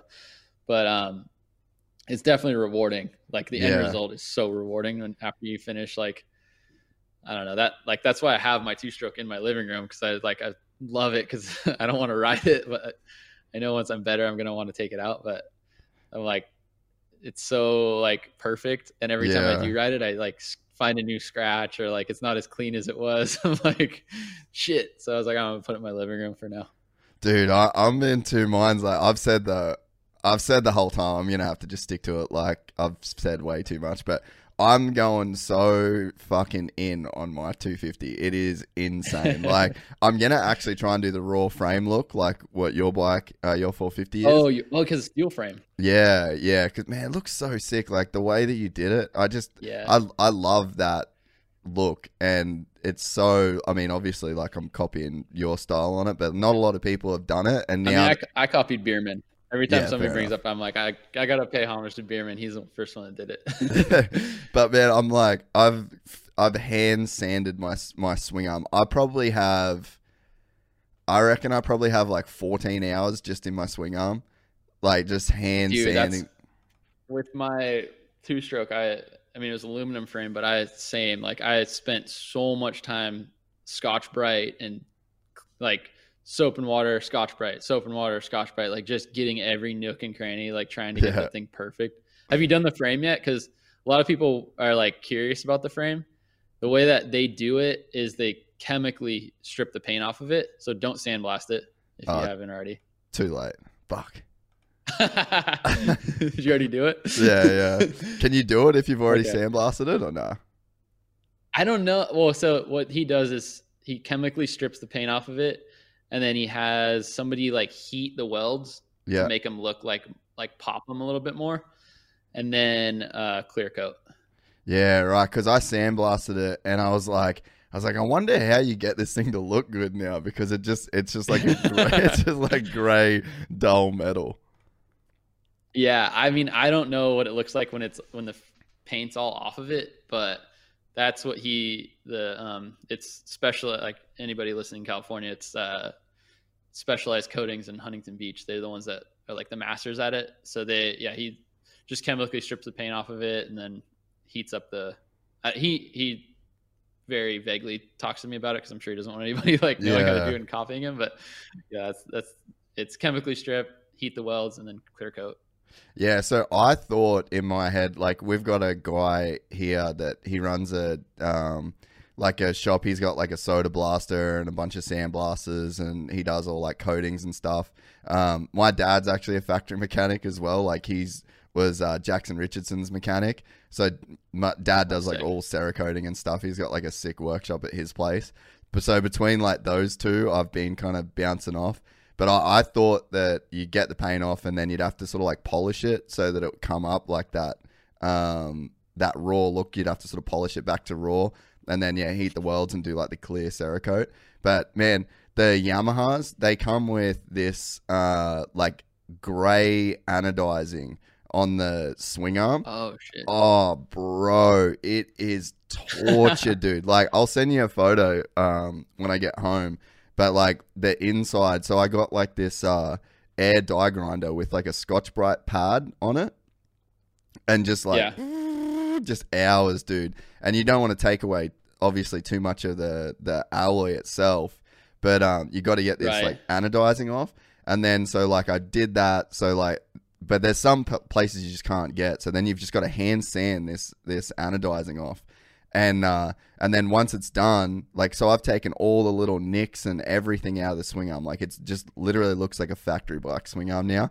But you sand it, and then you've got to like hand sand just like one way, so you get the grain, and then you got to try not to like get the little squirrely circles from like where you first put the sandpaper down. Like, dude, it has been brutal. Yeah, I know. It's I, I was the I did something similar to that with my radiators on my I think it was on my L. I did the same thing with like the hand Scotch Brite thing or the uh, air Scotch Yeah. Brite thing. So I know it's yeah. And then if you're a perfectionist like that, it's just like you don't want any little spot like it's so annoying. I'm, I've even uh, I'm trying to do so. Like my inspiration for the bike is the that the bike that Chad rode. I think in 02, the 103, and it was like the Boost Mobile Yamaha Troy, but he rode the open bike. I think it was maybe at like US Open. Um, So like I'm doing that because it was like this is Chad's last year, like he retired, and so I was like, man, Yeah. I'll, I'll do like a cool Chad Reed sort of replica bike. And I'm like, I'm even removed all the casting marks off the brake calipers. Like, there's no oh ca- dude there's no there's no cast marks on the swing arm anymore like even the the top bit you know like where the casting and shit is like dude Yeah. it has been a fucking nightmare yeah. And then watch you're gonna ride it, and then it'll get little scratches here and there, and you're like, ah, I'm putting this thing in your living room. like, Whoa. you're not gonna want to. Ride.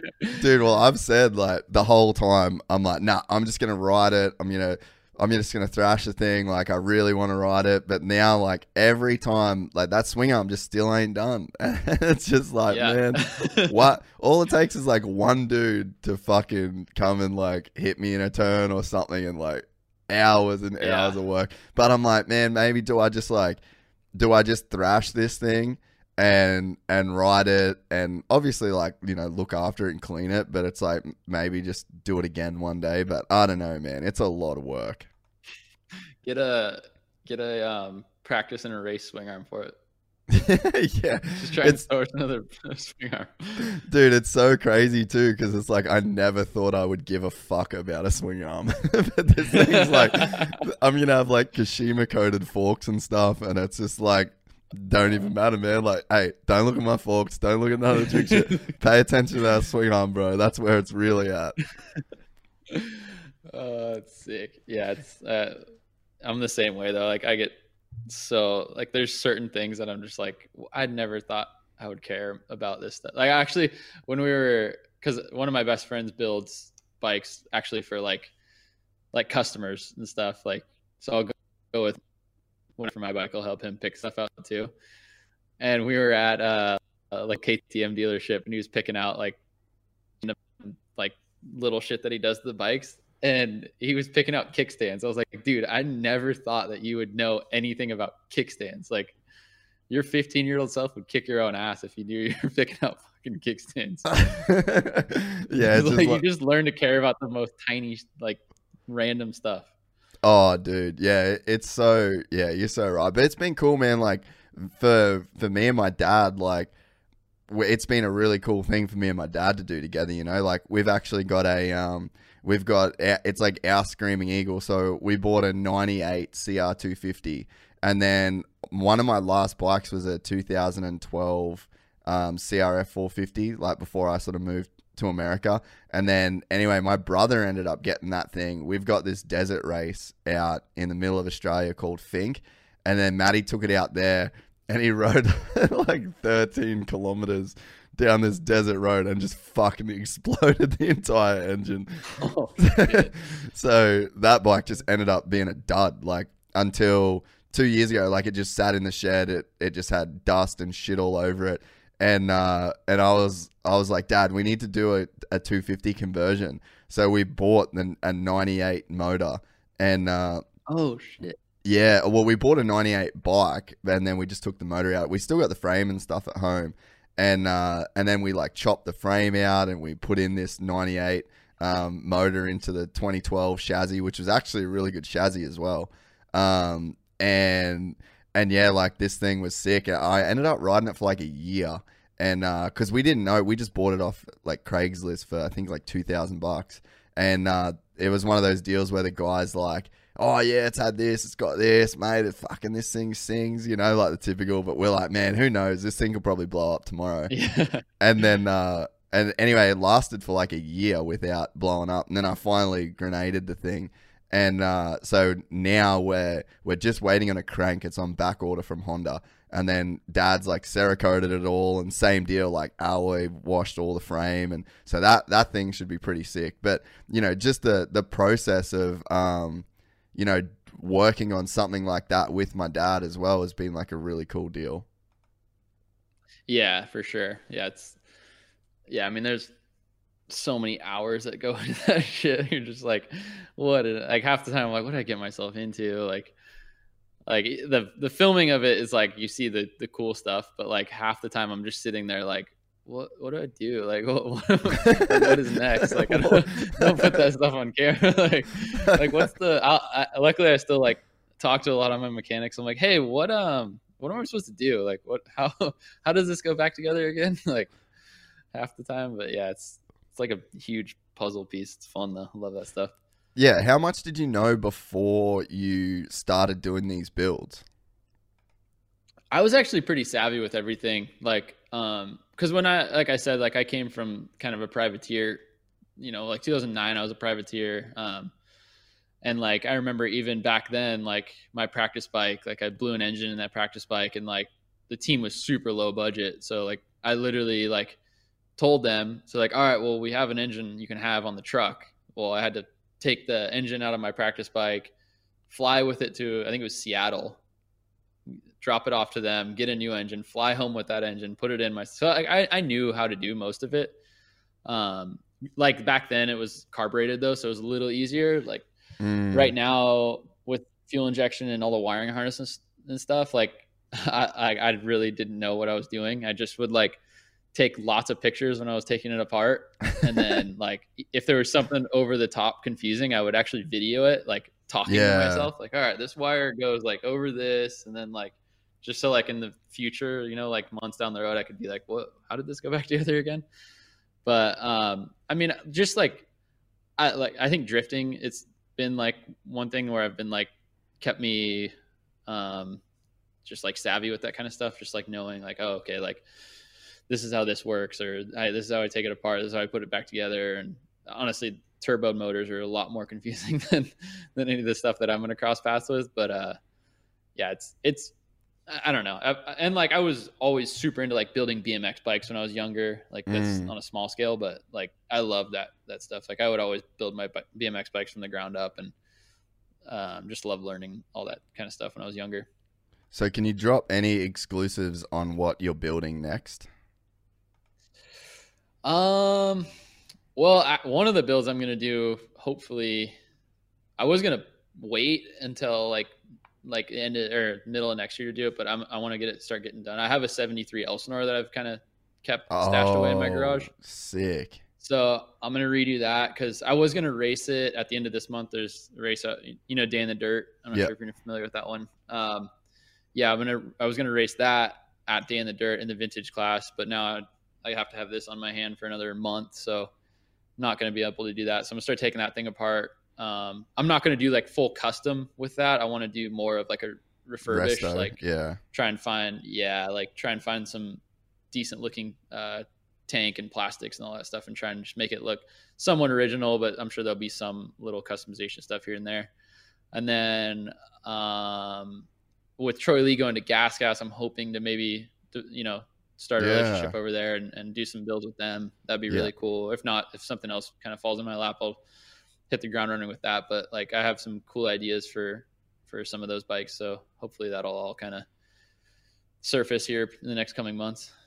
Yeah, dude, I um I was hoping that uh Gas Gas were gonna do the 350 because I was like, I'll get a Gas Gas 350, and I wanted to do like a cool build on one of those, but they're only doing the 250 and the 450, so I was like, oh, I don't know, because man, I feel like that that paint scheme, like I wanted to call it the cherry bomb and like make the give the bike a name and like have yeah. you know um this is the cherry bomb build but yeah I was like I don't know maybe I'm just gonna need a pony up and get a 450 but just like you said 450s are too fast bro dude they are but the actually the KTM that I have right now which is obviously the same as the gas gas they're like they're pretty like moderately powered the 450 like mm. I was mm. pretty stoked when I got mine because I don't like a lot of power um, even like when I was racing for Honda, I'd always be turning my power down and chilling the bike out a little bit. The the 450 is a lot more like rider friendly in that sense, where it's not trying to rip your arms off or anything like that. And then it comes with the two maps, so you can switch it to be a little bit more, mm. um, I don't know, more mellow. Actually, my 450 because we went to that um, the Kansas thing with Bereman, I knew that they're going to be big jumps there, so I actually had the engine built like right oh, before I really? went, just to get a little bit more yeah, just in case there was something where I was like, ah, I'm gonna need a little bit more. When I got there, found out I didn't because you can go really far on 450 third gear or fourth gear. um, but yeah, when I was like, uh, you know what, like there might be something out of a corner that I'm gonna want to get or or whatever. I built the engine just a tiny bit, like a little port and polish, but yeah. The, Did it make a big difference? Yeah, like pretty big. Like I was, uh, lu- luckily I still have the maps where I can mellow it out because I ended up running the more mellow setting. But yeah, like those jumps we were hitting were like, holy crap! You can go so far on a bike, like just cruising. It's crazy. Yeah, man. Let's let's talk a little bit about that experience. Like, uh, Bereman's a super good buddy of mine, and I am lucky enough to have seen what that dude can do on a dirt bike. Like, and I'm I don't just Yeah. mean on big jumps or you know stuff that's built like that. Like, we got a local sand track, and he found a hundred and twenty foot jump at our local. like, he's a fucking psycho, man, and it hit the Yeah, the gnarly. shit he can do by just like looking at a, a jump. I don't know man. There's some weird shit that it, he has in his head that he can just calculate stuff that i i yeah i don't understand it. Yeah, we went there and he he showed me before we went like generally what was to happen, like what he was thinking and what they were going to build and and gave me kind of just an overview on it and I was like, dude, I'm in. Like it'd be it'd be so fun to be a part of this. Like count me in. Like let's do it. And then um he was sending me videos like throughout that whole month when they were building the the facility and I was like, holy shit, like what did I get myself into? Like I didn't realize everything was going to be that big. and Jason Baker built it so everything looks like perfect, but it looks Yeah. like everything stands out. You know, everything just looks massive. Um, and he was out there all month, like guinea pigging everything. So when I showed up, he'd already jumped seventy five percent of the stuff. Like, so I just got to kind of follow him off of it. But yeah, I don't, I don't know how he he times half the stuff he does. Like some of the jumps, I would have gone so long.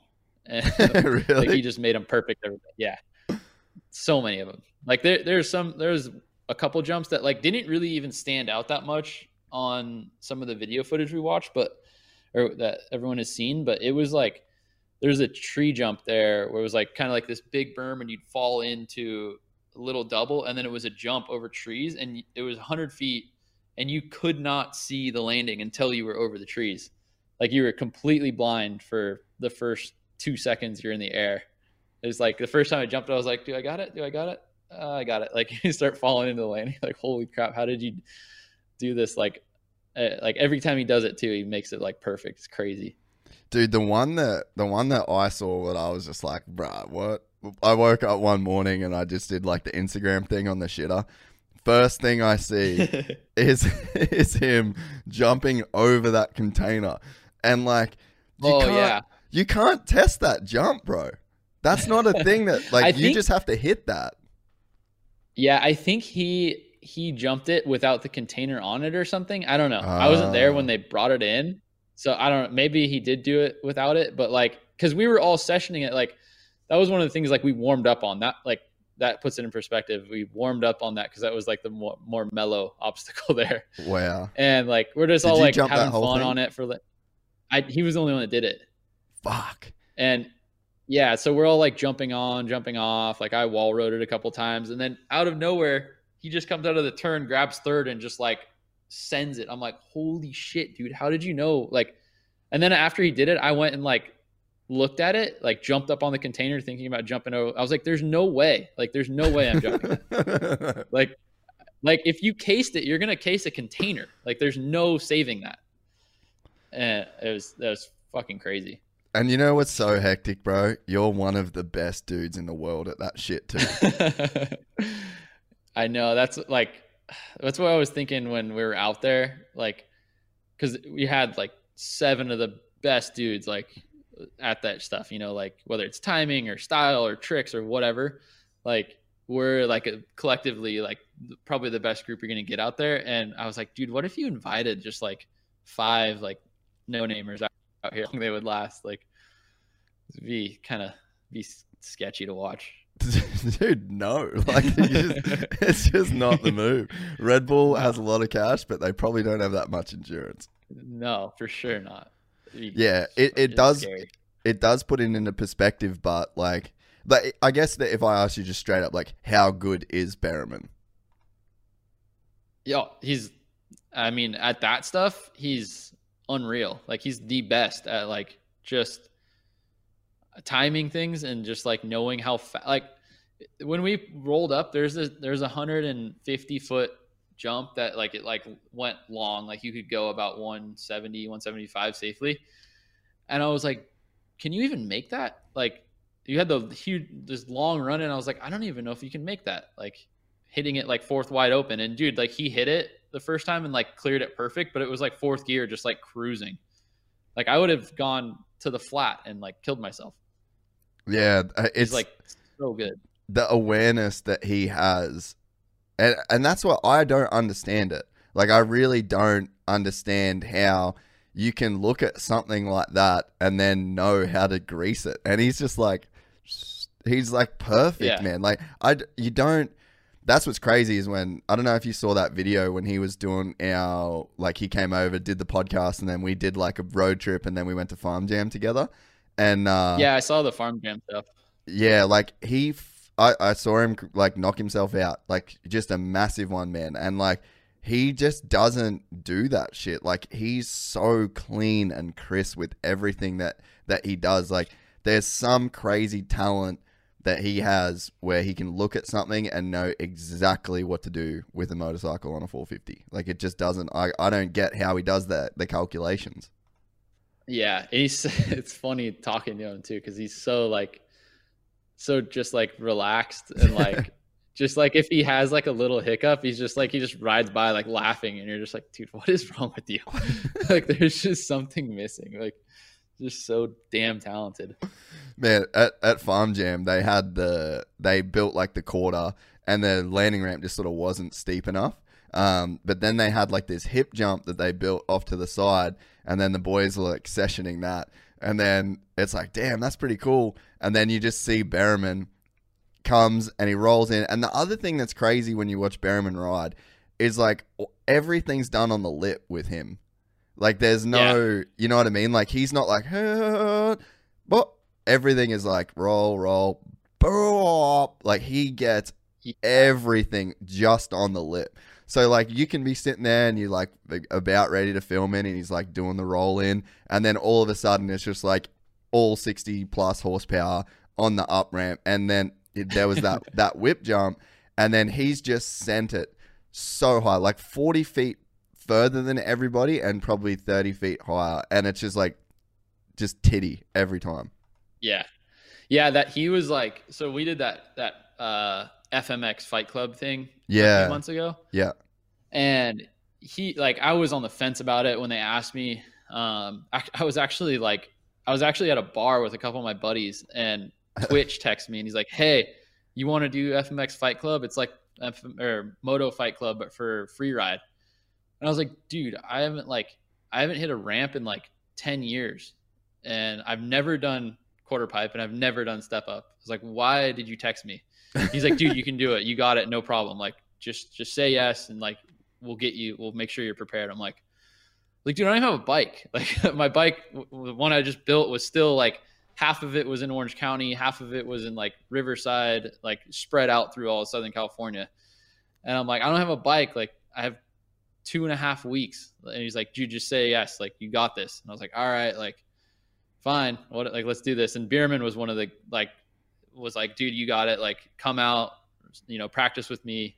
You can do this. Like no problem. Like whatever. Like all right fine. So I, I spent a lot of time with tyler like and we like we got closer than we ever have through that. But like just like yeah like you're saying how he just everything is on the lip. Because i like i said i hadn't hit a ramp in like 10 years. So my first time hitting a 75 again i was coming at it like second gear like on it and almost like soaking it up. Checking, I'm, yeah. like, just naturally a racer like i just that's how i jump and then watching Tyler go up to it every time, like literally putting and then just like clutch in, just seat bouncing the ramp. I'm like, how in the hell, how is he making it? And how the hell is he getting upside down on this thing? Like, it's so scary. So I like had to completely rethink how I jump because of that guy. Cause he just like, his style is so different than what like naturally I would do. Um, but I learned so much from him, especially like in the past like six months. I've learned so much from Tyler. Yeah, man, it's crazy that you know you talk about saying yes to opportunities. Well, that Fight Club, I feel like is kind of just like you're a free ride dude now. yeah, that, I mean that's what at the time like Supercross was on hold. Um, there was nothing going on in our industry, and I was like, you know what, like the, this is something to do. It's something to like to open eyes to sponsors and fans, and and just like be like, oh, this guy will do anything. Like I, it was one of those opportunities where I was, I was on the fence in first, but like after the first day, I was like, kind of just hurled myself at this thing. There's definitely like I remember um, we did we warmed up on the 75 like with whips and just like I I mean I can whip all right, not compared to McNeil or or Bereman or some of those guys, but like I knew like that was gonna, probably going to be my most competitive one. And then like we went over to step up and Tyler's like all it is you just first gear, just roll into it and then you know, give it everything at the bottom. And I'm like, all right, like you go. and watching him for the first time, I remember I had this moment where I was like, can I back out? Like I already told these guys yes. I already already posted on social media that I'm going to do this, but like can I back out? Like this is like this might be too much for me. And I hadn't even gone over and looked at the quarter pipe yet. So uh, it was actually step up was one of the easier ones for me. Just like I hit it like I hit a supercross wall. I stand up, so it was kind of easy for me to do with that technique. I didn't go as high as those guys, but it's safer for me. Yeah. um, but yeah, that was I had that moment of like, fuck, can I back out of this? I do not want to do this now. and then went over the quarter pipe and everything changed. I was like, oh god, that, now I really don't want to, like that shit's scary. Yeah, uh, the crazy thing with quarter pipe is for Bereman to say it's not fun. Like I don't really hit that thing for fun. Bereman will hit yeah. anything, and if he says that that thing ain't fun, then it's probably not fun. Yeah, it, and for how high those guys go, I knew I wasn't going to go as high. You could give me a year on that thing, and I'm not going to go as high as those guys. They've been doing it for five years. Um, giving me two weeks, and I knew I wasn't going to go anywhere high as those guys. So, but just to do it, like, man, that was one of the hardest mental things to overcome for me because, like, you can't just take off the side. You know, you Mm-mm. can't like inch your way up to it because you won't rotate.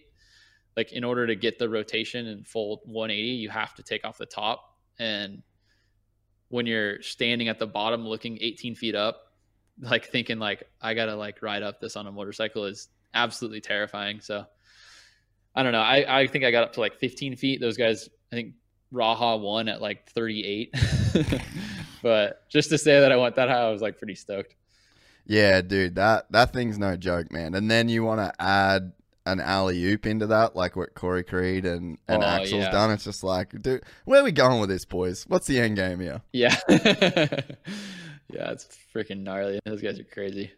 But yeah, it's cool that that then led to the Red Bull Imagination thing. And I feel like you were one of the standout dudes uh, at Imagination. And I feel like, yeah, it's just kind of, I don't know, you just, you're really crafting like this new, this Cole Seely 2.0 that is, uh, kind of to be everywhere in you know the moto world you know yeah yeah i'm trying i mean it's I, honestly it's just like all the things that have kind of fallen in my lap have just been like they've been really fun first of all like that's what i wanted my afterlife and motocross to be was was just let's go have fun let's enjoy riding again um, whether it's a trip or an event or anything like that it's it's i've been super lucky and then and just past relationships with like like I've never been this close with Tyler or Twitch or any of these guys that are just like I knew them. I'm you know I knew them because I've seen them at the gym sometimes or, or whatever. We cross paths, but like for those guys to kind of like welcome me with open arms and like anything they're doing for them to call me and like hey we're doing this next week like can you come with us like I've been so lucky to like just have friends like that and have like um, relationships with with such like cool individuals and characters in the sport and um, it's been it's been such a fun like version of myself that I've been discovering over the past year. Yeah, but I mean, honestly, dude, it's a credit to you. Like I've I've been around America since 2010. I've literally never ever heard a person say a bad word about you. And I mean, that's a credit. that's a credit to you. Like that's not easy to do in this industry.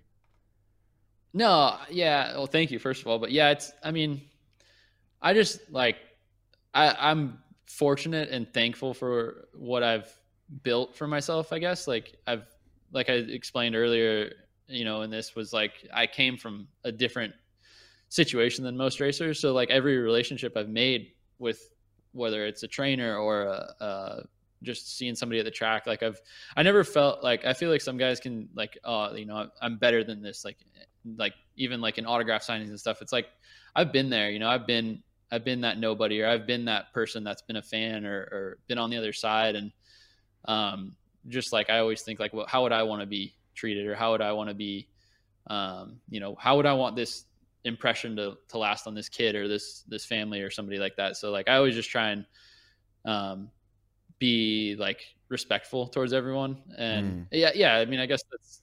I mean, I guess I'm hopefully going to only get good things said about me because of that. But like, that's just who I am. You know, that's like the person that my parents, I guess, raised me to be was just somebody that's respectful and and I guess grateful. Can you could you see guys that didn't have that attitude in racing? Um, in racing, yeah, like just like this uh, and I've been there before too, where like I catch myself kind of being a prima donna. You know, you're just like, like I don't know, it, it, you're you're so strung, you're spread so thin throughout mm. the year, where you know there's so many autograph signings and there's so many meet and greets and and um, so many practice days and all this stuff, and you kind of you can get caught up in like like like I'm a racer. Like that's what I'm. That's what I'm. Why am I doing all this stuff? Like I'm uh, paid uh, to yeah, go race yeah. my dirt bike. You know, yeah. like why do why do I have to do all this extra shit? But then like, I just like I, I always kept myself in check for sure. Um, and some other guys maybe not, but some other guys are maybe more important than I am. Um, but like, I don't know. I just never wanted because like I said like before, like you know we're only in this for 10, 15 years, and we're only going to meet so many people. Like why why develop a bad relationship with anybody. I'd rather just like be able to, you know, have a beer and, and sit down and bullshit with somebody after everything's said and done. Yeah, yeah, yeah. I mean, dude, I yeah, I think you've had the the right attitude like throughout your career, and to to get away from racing at the level that you did without like everyone's got a fucking story about someone, you know. Like, I, and I I still, you know, like I hear it a lot because you know, like you'll have a lot of people sort of obviously it's my fucking job to talk to people but you know like you'll hear people that will say like oh yeah man i had a problem with this guy. And i was like dude like i can tell you he's actually a super nice dude. And you know yeah. you, you always hear that shit but with you never never anything. Yeah i don't know. I yeah i just like i said i just try and be respectful because like and like when what you're talking about with like filming and stuff too like i i love like I've always kind of had a hobby with like photography and, and video mm. stuff. So like I when media shows up or when sponsors show up with with photographers and stuff, I just like try to relate, you know, like I I love that shit as much as they do. So it's like I yeah. I just try and try and because and then it pays off too. Like I mean, not that you, like I was being nice for it to eventually pay off, but like then I end up working with like like at Red Bull Imagination, like I'd worked with all those video and photo guys in the past, and like I worked with Garth Milan forever, and him and I have been like super cool for a while, and and so to spend the whole week with him, and then like all the video dudes, and um, it was just like all that you know, it goes around, comes around. So trying yeah. to keep it all cool.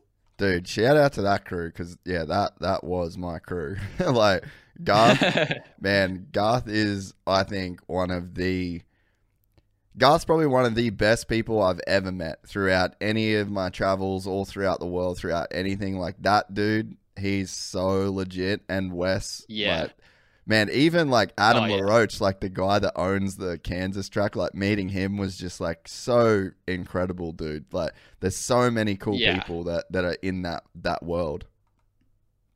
Yeah, for sure. And yeah, and that, that's like, I mean, then when those guys' names come up, you know, I'm excited to see them again, and I hope they're the same way with me. You know, like I was actually supposed to be on a shoot with Garth all this week too. Like that's just I, I don't know. It's like this is such a small industry from the riders to the media to the crew to everybody. It's like everyone just needs to kind of if you're on a high horse, get off of it.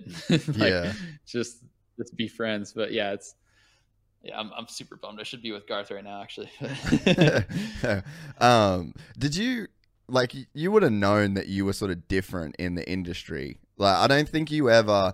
I think there's people that try to be different for the sake of being different, and then I think yeah. there's guys that are different that try and fit in. I feel like you were always like you seem fairly comfortable. Like you knew you were different. You weren't trying to be different to make a point, but you also weren't trying to fit in. Like, did you have any other like I look at in surfing, like guys like John John Florence, it's like he sails yachts, he does like has a Leica collection, he loves filming, he's got these other sort of things, and it really adds to like his character. And there's guys like that all through, you know, like Travis Rice in snowboarding. Like, did you have guys that you kind of looked up to that may almost gave you a license to like be yourself in the way that you were through your career?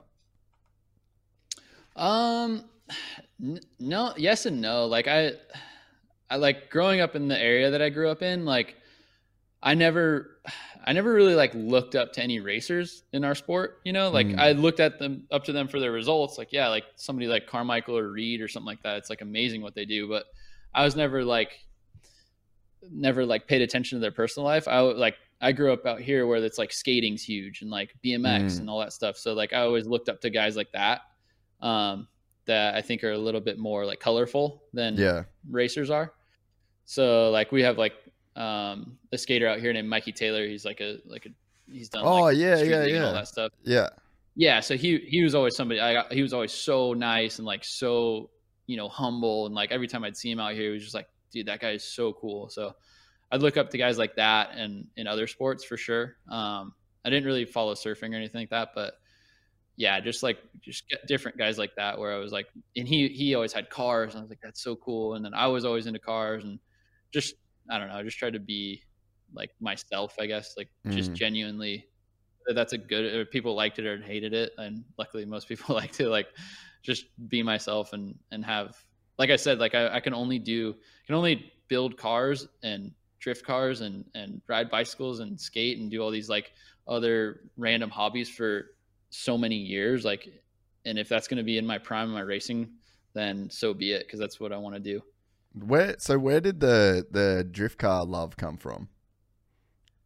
a bunch of my friends from high school we are all into it like just, Really? like import tuner type stuff and like drifting was huge in japan and then it came to america and like i remember my first i actually was not even uh, making salary at racing for troy lee and i got a podium in san diego and i like spent that entire bonus on my first car to go What- drifting What was what what was the what was the bonus worth back then for a podium?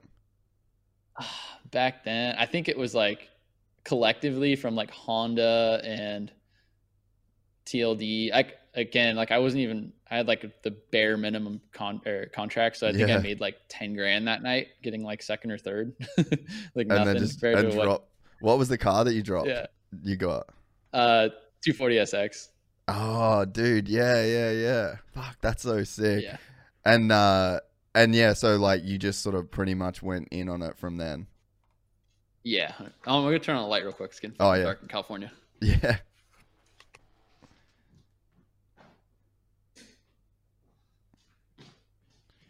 there you go There it is. Where are you living right now, actually? um i'm in thousand oaks my hometown Yeah, actually you went yeah, went back there. Yeah, it's pretty sick up there, huh? Yeah, so sorry, I'm my dog. Molly, Molly. um, yeah, I, I uh I lived in Newport, like Costa Mesa, uh, Orange County area for um for I lived in Orange County for six years, but in Newport for four while I was racing. And the whole time I was down there, it was like nice just to be. I, I trained a lot out there, like mountain biking and stuff. So Yeah. um, it was nice to just kind of get a break from the world of moto while I was not practicing and stuff. And then I always kind of saw it like, oh, if I buy a house out here, yeah, it's expensive, but I'm gonna sell it when I retire, so I'll make money on it and eventually move back to uh, my hometown because all my family and friends that I, I went to high school with are still out here. And like anytime I got a break, I would come up here anyways. Yeah. Yeah, it's cool that you still got that like got that connection because I well, I mean, fuck, you're just lucky that you actually went to school, I guess. Like that's probably why you still, still have school friends. Yeah, for sure. I know. I still like. I, I don't know anybody out here at, at least that like still talks to all their high school friends. I still like, still like in group messages and, and DMs and stuff with all my high school buddies, like planning riding trips and all that. Like every, it was cool. Actually, that's the only thing that good that came out of COVID was like everyone was at home Yeah. and like like wanting to ride again and then everyone was pulling the trigger on buying bikes and stuff like nobody had bikes last year now it's like overwhelming how many friends i have that got bikes so, so i guess there's some silver lining to this whole covid thing Yeah, man. For me, like I was actually just talking to my mum last night about it, um, because like her work's just like super stressful with the whole COVID thing, um, because she's like corporate sort of deal, and uh, and I just I was just like, man, I have had maybe the most productive year of my life because I just haven't been able to travel, and like I think that when you spend your whole life traveling essentially like your whole adult life which I did and like literally just living in different countries constantly like I never had a home base and then when I left the US and then moved back and sort of decided I was like I want to build a studio for the podcast like so that means I'm not moving essentially but man Right. like so much and then so I built the studio but I'd still like fuck off to New Zealand every couple weeks and like I just couldn't stop traveling it just was such a part of what I'd done, you know. But now to actually stop traveling, get some solid routine, have like a legit program in place at home, like it's actually I think I've that's probably been like the missing thing that I've really uh I guess found through this time, you know. And I think for a lot of people Yeah. like not traveling and not being able to go all these places and do all this shit, it's really like narrowed in their focus and showed people what you can actually do by just like staying at home and like living a pretty simple life. yeah, for sure. I I mean, it's kind of been the same for me too, but like like I said with with anything that pops up, I'm like Kansas trip or that Fight Club thing, anything that pops up like that to keep my name relevant or or you know, get my sponsors names out there, then I jump on it. But yeah, f- f- the first like month or two is lots of staying at home playing video games like doing nothing. I was going a little stir crazy because i'm the same way. I'll like if i got nothing to do i'm like all right we're doing a trip here. Let's go. Like just trying to travel as much as possible Yeah, man. It's been uh yeah, it's been a, a weird a weird one in that sense, but it's it's funny like I've been wondering what I'll actually be like when it stops. And it, like let's it, you know what I mean when you can go back to it. I wonder if it's you're just saying it's good now, but then as soon as I get the chance to travel, I'll be like, "Fucking peace, I'm out." yeah honestly that's i mean once everything starts opening up again that's probably gonna be i'm gonna be right there too like i don't know i i it's it's starting to open up back here but now like i don't know it's kind of closing down at the same time so i don't know I, I just want all my friends to be able to do stuff you know it's like Yeah. I, I could do stuff all day long because i got no no schedule no nothing but like i gotta wait for friends to to get back into the routine of things too Uh, what like bucket? Do you have any bucket list stuff that you sort of want to do now that you're eyeing off in terms of like content trips that you want to take, or like I guess like how do you even see like what what your brand's gonna look like going forward? Do you sort of have a bit of a plan, or are you sort of winging it now, or Um, I'm kind of kind of winging it, kind of like just whatever falls in my lap. I'm just like running with, I guess, for now. Um, as far as like content trips go, I do want to go.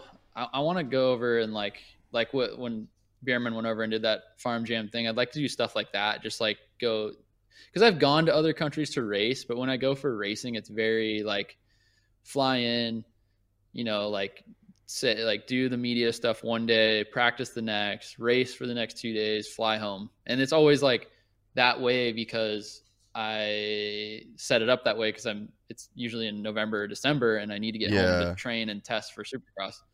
So I'd like to do more content based trips like that where I can go have fun and like actually experience different countries. Um, both for I'd love to do it for free riding stuff, and then I'd also like to do some some trips with drifting. Like I've always wanted. I've been to Japan to race before, but I've, I want to Oh, go really? for like. Yeah, I've been there to race, but I've never been for um, drifting. Like I want to go spend like a whole week there and, and just go drive. how how like healthy is the drifting scene? Like, is it a pretty ma- like? I mean, I know literally nothing about it. yeah, it's. I mean, in Japan, it's huge. Um, that's where it originated. But like out here, it's growing pretty. Like the the competitive side is huge over here right now. Like lots of um, amateur style like competitions to turn pro and like the pro scene's pretty like like under budgeted and like not as big as it, it's going to be. It's it's growing a lot. Um, but I'm more I like the more like the street style scene and like the you know like the core like Mm. like all my cars I try not to make them look like they're race cars. I try to keep them like pretty uh, stylish looking. So that scene's definitely a lot smaller, but um, I don't know. It's just this, the style that I enjoy the most. And like w- I've always kind of had like a philosophy with it where like racing kind of took the fun out of riding for me. So I've never competed in drifting and I don't want to because I don't want that fun aspect to ever leave for me in that Mm. sense. So um, I don't really plan on, I, I might, if it was like out of somebody else's pocket and somebody else's car, I would consider competing, but not, not in my own stuff. I just like my, like, those are like my, you know, my pride and joy, like the, my cars that I've built. So I don't, I don't ever plan on competing in that side of things. How how many drift cars have you got now? Um, three, but I'm I'm just sold one. So one of them's like uh more like street, like I can still drive it on the street, like it's still street legal. Yeah. But all of them are imported. like my, they're like my two that I have now are are uh, like right hand drive and like Oh, really? I don't know. Yeah, like so funny. Last year, when I was racing and and I was living in Florida, um, I didn't have a vehicle in Florida yet um, for that year. So my business manager, I was just renting, you know, like just a rental car, and it, for like two weeks, my business manager's like, "Dude, you got to get a car. Like, you can't keep renting a car." I was like, "Okay, I'll get a car," and he's like, "Just get something used." I was like, "I'll get something used," and so I flew like we live in like the middle of Florida. I flew to like the tip in Miami and I bought a Skyline, like a, a car that was imported. It was well, like used. a So, RS thirty two or something. uh, R, yeah, R thirty two. Yeah. So bought that and drove it home like four hours back, and that's just been like that was like my daily for when I was living in Florida for like a few months, and then when I retired, I just shipped it back here, and now it's like just a fun car to have out here. That's so sick. What year was it? Yeah, It's a ninety three, I think, ninety three or ninety two. Yeah, right. Have you? Um, I just needed something with AC. Yeah, true, huh? Have you? Um, have you ever drove one of the new ones? The Skylines? No, I haven't. Oh, That's dude, the only one I've driven. Dude, you got to get. Um, so when we were doing the JDR, like when I was working with JDR, so the team was sponsored by um J Star, and Oh so yeah. Jay, the owner of JDR, he's, he's still to this day my, my best mate. And uh, so he got what did he get first? He got like a he got like a char- a Challenger. Which, which what's the two door one? The the uh, Nissan? No, the Dodge, the Challenger or the Charger, which is Oh, the yeah, yeah, the the Charger or Challenger? I forget. Yeah, Ch- I think it's Charger. I don't know. He- he got the two door one of those, and because he was like, "Oh, I want to do like the American thing, like coming from Australia." So we had that, and then he got a Subaru. He got a, an STI, and then he like full d- did like the Cosworth engine, like did the whole thing, and uh, yeah, like it was it was pretty sick. And then uh, he always wanted one of those those Skylines, and then um, Jared hit him up. He's like, "Dude, I got a, this pearl white one. It's got like." super low miles on. It's pretty much brand new. I can get it like for a crazy deal. And he's like, "All right, done." And I remember we went we we went and picked that thing up, and then got onto the um as we pulled onto the freeway, he's just fucking pinned it in this thing, like put it in race mode, like instantly out of the dealership. and I was just like, "Holy shit! You just bought a video game, dude." Yeah, dude, those the, they're the new ones, right? Like the Yeah, 2000 whatever. Yeah, so yeah, those are insane. Like the only thing that sucks about them is that I almost bought one actually, um, like 2016, I think it was, because I, the whole time I was racing, I always had like I always had to have a cool car. It was like my my release. Yeah, because you had that um, Honda ASX, right? Was it an ASX? Yeah, NSX. NSX, sorry. And yeah, I had that. I had like I had a bunch of different BMWs. Like I, I always had a friend that was like the general sales manager at BMW, so I'd always get like super good deals on BMWs. And then he moved to Acura, so that's why I went and got the NSX because he got me a super good deal Ah. on that. Yeah. So, um, but yeah, I, I almost bought uh, a GTR like one year, but the only thing that sucked was they didn't come in manual. Mm. But I mean, I don't know. I just never pulled the trigger on that. I wish I did because you put like two grand into those things, and they're rocket ships. Like you get so much power out of them. It's stupid. Dude, this thing honestly, like, so when you when you would go to the test tracks, would you go over? Um, what was that road called that you'd go through? Oh, like- Ortega. Yeah, you'd go through the Ortegas, right? When you had to go to the test I wouldn't or- go. I didn't do that for the test track, but I've I've done that road a ton. Super fun. I know like every turn in that track. Yeah. So, dude, man, we used to we used to put surfboards in this fucking thing, and we'd go we'd go over the Ortegas to to surf like San Clemente and stuff, and um. Yeah, you'd like put that bitch in race mode, like squat down and fuck, dude. That car was just like that. It honestly was just a video game. Like you could do, yeah. you know, you could get onto freeways. You know, you got like the U turn sort of thing to get onto a freeway, and you'd be like 75, 80 mile an hour, just absolutely hooking that thing. It was just like, it was honestly, it was insane. And like, anytime you drive up to LA, you'd always have like Lambos and shit that'd pull up next to you, and you just, oh, like pretty much anything other than like a really good Ferrari or like a really good Lambo, you're pretty well gonna have like a race Yeah. with those things, you know? Yeah, for sure. I know this. It's yeah, one of the most like underrated power cars of all time. Things insane.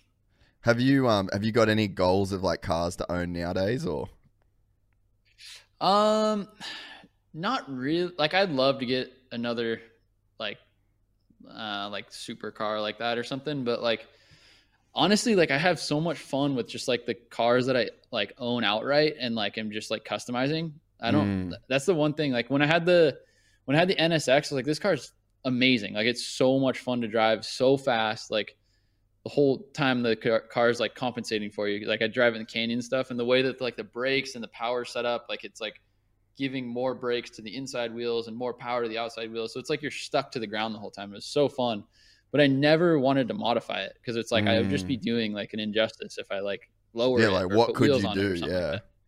Yeah. So it was like it's kind of like it's fun, but at the same time it's boring because you're not like personalizing it. Mm. So like I'm like I'm about to tear I'm probably gonna do it on my YouTube channel actually, but like the skyline, I just bought a bunch of like like a bigger turbo and like manifolds and, and all kinds of stuff to like make that thing more powerful. So I get more of like a like enjoyment out of customizing than I do like just going to a dealership and buying a car, you know? Yeah, yeah, it makes sense. I guess it's kind of like that two stroke thing we are talking about too. You know, like you sort of can't do Yeah. that much to a new bike, but you get something old. Like that's one of the things that I said in our YouTube video. Like I had to put a week into my two stroke when I bought it just to ride the thing, and then when I got to the track, the back and front brakes went in like five minutes. So I had to ride this thing all day with literally no brakes. But I said to the boys, I was like, "Fuck, how can you buy this much happiness for three grand?"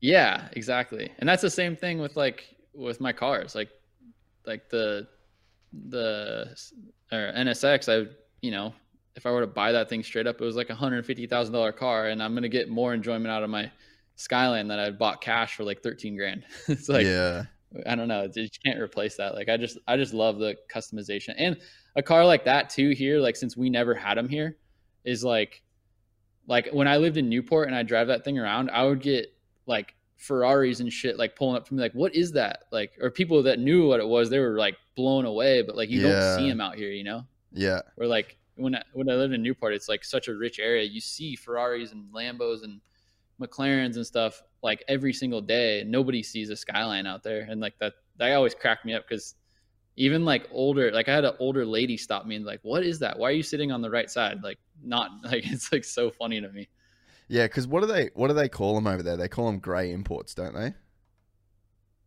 the well it's just a skyline Nah, but isn't the the the term of like the import? It's called like a grey import car Oh. or something.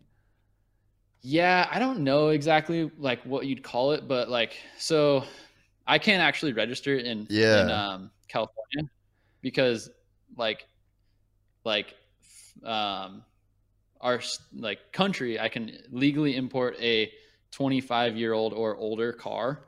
So like my Skyline is America okay, but California's regulations don't allow it to be registered here. So like I still have it registered in Florida.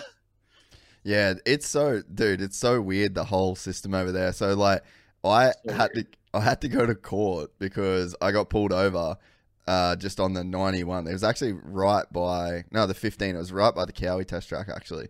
And this guy pulled me over and he's like, "Oh, where's your California driver's license?" And I was like, "Dude, I don't. I'm not Californian. Like, I feel like it's pretty pretty obvious that I'm not from here." And he's like, "Oh well, you driving without a license." And I was like, "No, here's my Australian license. Like, have you know, have Yeah. at it." And he's like, "Oh well, man, you actually can't drive in California without a California driver's license." And I was like, "Dude, what about like anyone that just lives in Nevada or lives in Arizona? What about those people? Like, nah, need a California driver's license." And I'm like, "But I feel like you're not Yeah. pulling all of them over, dude. Like, you're literally gonna Yeah, fuck my, you're gonna fuck my life right now. I had to go to court. It cost me like three thousand dollars, dude. Well, yeah, there's California is the most like it, it- our I don't know government over here sucks, but it's like the best place to live because it's like yeah, you got so much shit to do. But yeah, it's it's also the worst place to live because yeah, they'll try and get you on anything like that. Yeah, it was it was so bizarre to me. I was just like, dude, there's got to be like I get I get it. Like you you kind of get me on a technicality here, but but then it's like it can work. Yeah, it can work the other ways where you can yeah, you just keep your car registered in Florida and then you drive and you're like, "Oh, it's registered." Yeah, I know, and they don't they don't care. Every time I I don't even have an apartment in Florida anymore, but if I re-register, they just ask me where they want me, me to ship my sticker. I'm like, why can't California be this easy? like, Yeah, Whatever. dude. Yeah, I know, eh? But it is crazy, like, because it is the it is a sick state to live in in terms of like Yeah. you've got no, and I mean Northern California is crazy. Like even I guess as you start to get up to to where you're at, I, I feel like once you hit like Ventura, it's just like a different state almost. yeah, yeah, I'm like just below Ventura, so Yeah, okay, yeah, that whole area Yeah. is so good. yeah, it's it's pretty rad. Like I, I remember one day last year, like going snowboarding and then coming home and like going to meet friends at the beach to have dinner, and I'm like, dude, like, like where else can you do this? Like it's so sick. Just like it's definitely like one of the one of the cooler like I don't know, it's expensive as shit, but it's it's a cool area to be in for sure. Yeah, man, that that was. I remember when you started living in Newport. I was like, Cole Seely's got the fucking idea. Like, staying in Temecula ain't the move, boys. No, no, it's not. And like uh, like I said before, like I always thought of it as an investment too. Like Mm. because I'm not going to live there forever. And it, I mean, real estate's real estate is going to go up. So um, I was like, you know what, I'm going to spend a lot to live here, but it'll pay off in, in some, you know, someday when I when I want to step away from this, I'll get all my money back and then some. So Yeah. Did you? So you said you had a business manager. Was that something you did like pretty much the whole time? Like once you started making money? Yeah, yeah, pretty much. Just like um kind of similar to what I was saying with like my training and stuff. I kind of just wanted somebody to keep me in check. Like like hey, you're spending a So funny you had that this. Foresight. like- You know? yeah, well I've seen I've seen just, you know, just being observant of other racers and other younger kids that that make money in other sports just like you know whether it's not being responsible with the training or not being responsible with the money or whatever i just i just wanted somebody to kind of be there for me in, in every aspect. And honestly i just like i love to study that shit and know like how to do it myself or how to invest and and and be smart in other ways but we're so busy with with racing. Like i one a goal of mine was actually to, to eventually go back to school but i never you know i never did because i was always just so busy and every minute I had that I wasn't training or I wasn't racing, I was like literally all I want to do is sit on my couch and recover so that I could be better the next week. So Mm. just didn't have any time for anything else. Unless I got injured, then I was like trying to pick up new hobbies. Yeah. What What do you reckon you would have done? Like if you went back to school, what what interests you to study? I have no idea. No, not a clue. Probably probably construction of some sort eventually. I have honestly no clue. Um, one thing we haven't really mentioned is your parents, but like obviously your parents must have been pretty switched on for you to like make all of these moves that you've made, and then it seems like they've left their hands off your career a little bit because if you know you talk about like the money side of things, I feel like basically you see a lot of parents that are like, "Oh, we'll take care of the money side of things," and then you just hear these fucking horror stories. Like I won't name names, but like you'd know some crazy shit that's gone down with like families and parents and money and stuff too. You know? Yeah. Yeah, for sure. Yeah, I was I was super fortunate with my parents. Like they they they we were never well off at all. Like my parents definitely it was like um, a struggle to get to race to race in amateurs. Like I definitely saw that, and that when I was younger, that made me kind of hate sport a little bit because I was like, "Fuck!" Like I don't want to put my parents through this. Like this sucks. But um, luckily enough, they they you know stuck it out for me and got me to where I was. Um, and then like it's, I remember like the year because my dad when I was a when I was a amateur, he was like kind of a dick. Like he was like kind of gnarly to be around, and um, he like and my friends all were like didn't want to hang out at the house and stuff because my dad was always stressed out about that. And then like the the year I turned pro, he just turned into like the nicest guy in the world. Just like didn't have a care in the world anymore. Like didn't have to front the bills for me to get to the track and, and race and all this stuff. And he literally like completely like within the span of like five months probably just like changed into like this nicest guy in the world and like no way. just completely step back, let me do my thing. Like all my team managers loved him because you get parents like even nowadays that are like they're too involved with the testing or they're too involved with the riding program or something like that. My dad was the polar opposite. He never wanted to step on anyone's toes, and if if the team was going to be mad at me, it wasn't going to be because of him, because it something that he said or did. Um, he was almost to the point where I was like, Dad, you can like you can come in the rig, like you can hang out, like like you know you help me get mm. here, like be a part of this whole thing, but he was just like, no, like he, he, you know, had his friends and his group of people that he liked to hang out with at the races. And he's like, no, I'll just let you do your thing and I'll be here if you need me kind of thing. So damn, that's pretty like, sick. I think it's super sick. I was really, you know, fortunate in that, in that sense for sure. And like, even like Steve Matthes from Pulp is like, dude, he's like the number one fan of my dad. He's like, your dad is the nicest person in the world. Like I love seeing that guy at the races and same thing with my mom. My mom just like worked her ass off when she was younger, and now they're they're honestly like they're like gypsies right now. They're just like as soon as they retired, they sold everything, bought a motorhome, traveled for a few years, and just like don't really have a plan, just like living life, enjoying it. Like I don't know, it, it, I got pretty lucky with those two for sure. That's unreal. So, like, have you ever spoke to your dad about why you're such a dick? Then, do you think that he just felt like this crazy pressure to try and like make you like give you what you needed to be pro? Yeah, probably. I mean, it wasn't. Yeah, it was. It was just probably something within him where he's like, I got, you know, like he probably saw something in me and just knew that like, like if I don't get him to the races, that you know that's gonna, you know, been a missed opportunity. So he probably just was like, I never talked to him about it. He's too nice now to bring it up. But like, it was probably just pressure he put on himself to to provide for his son, I guess. But I don't know. I'm stoked. He's he's super cool now. I love the guy. yeah, I mean that's pretty that's pretty sick, man. Like I mean, just hearing it in my head, I'm like, I bet he was just like super committed and it was just like let's just fucking get it done so that you can go pro and then my job is done. But so many parents, yeah. man, like they're doing it so that when their kid is pro, they do get to be the star that they always wanted to be, right?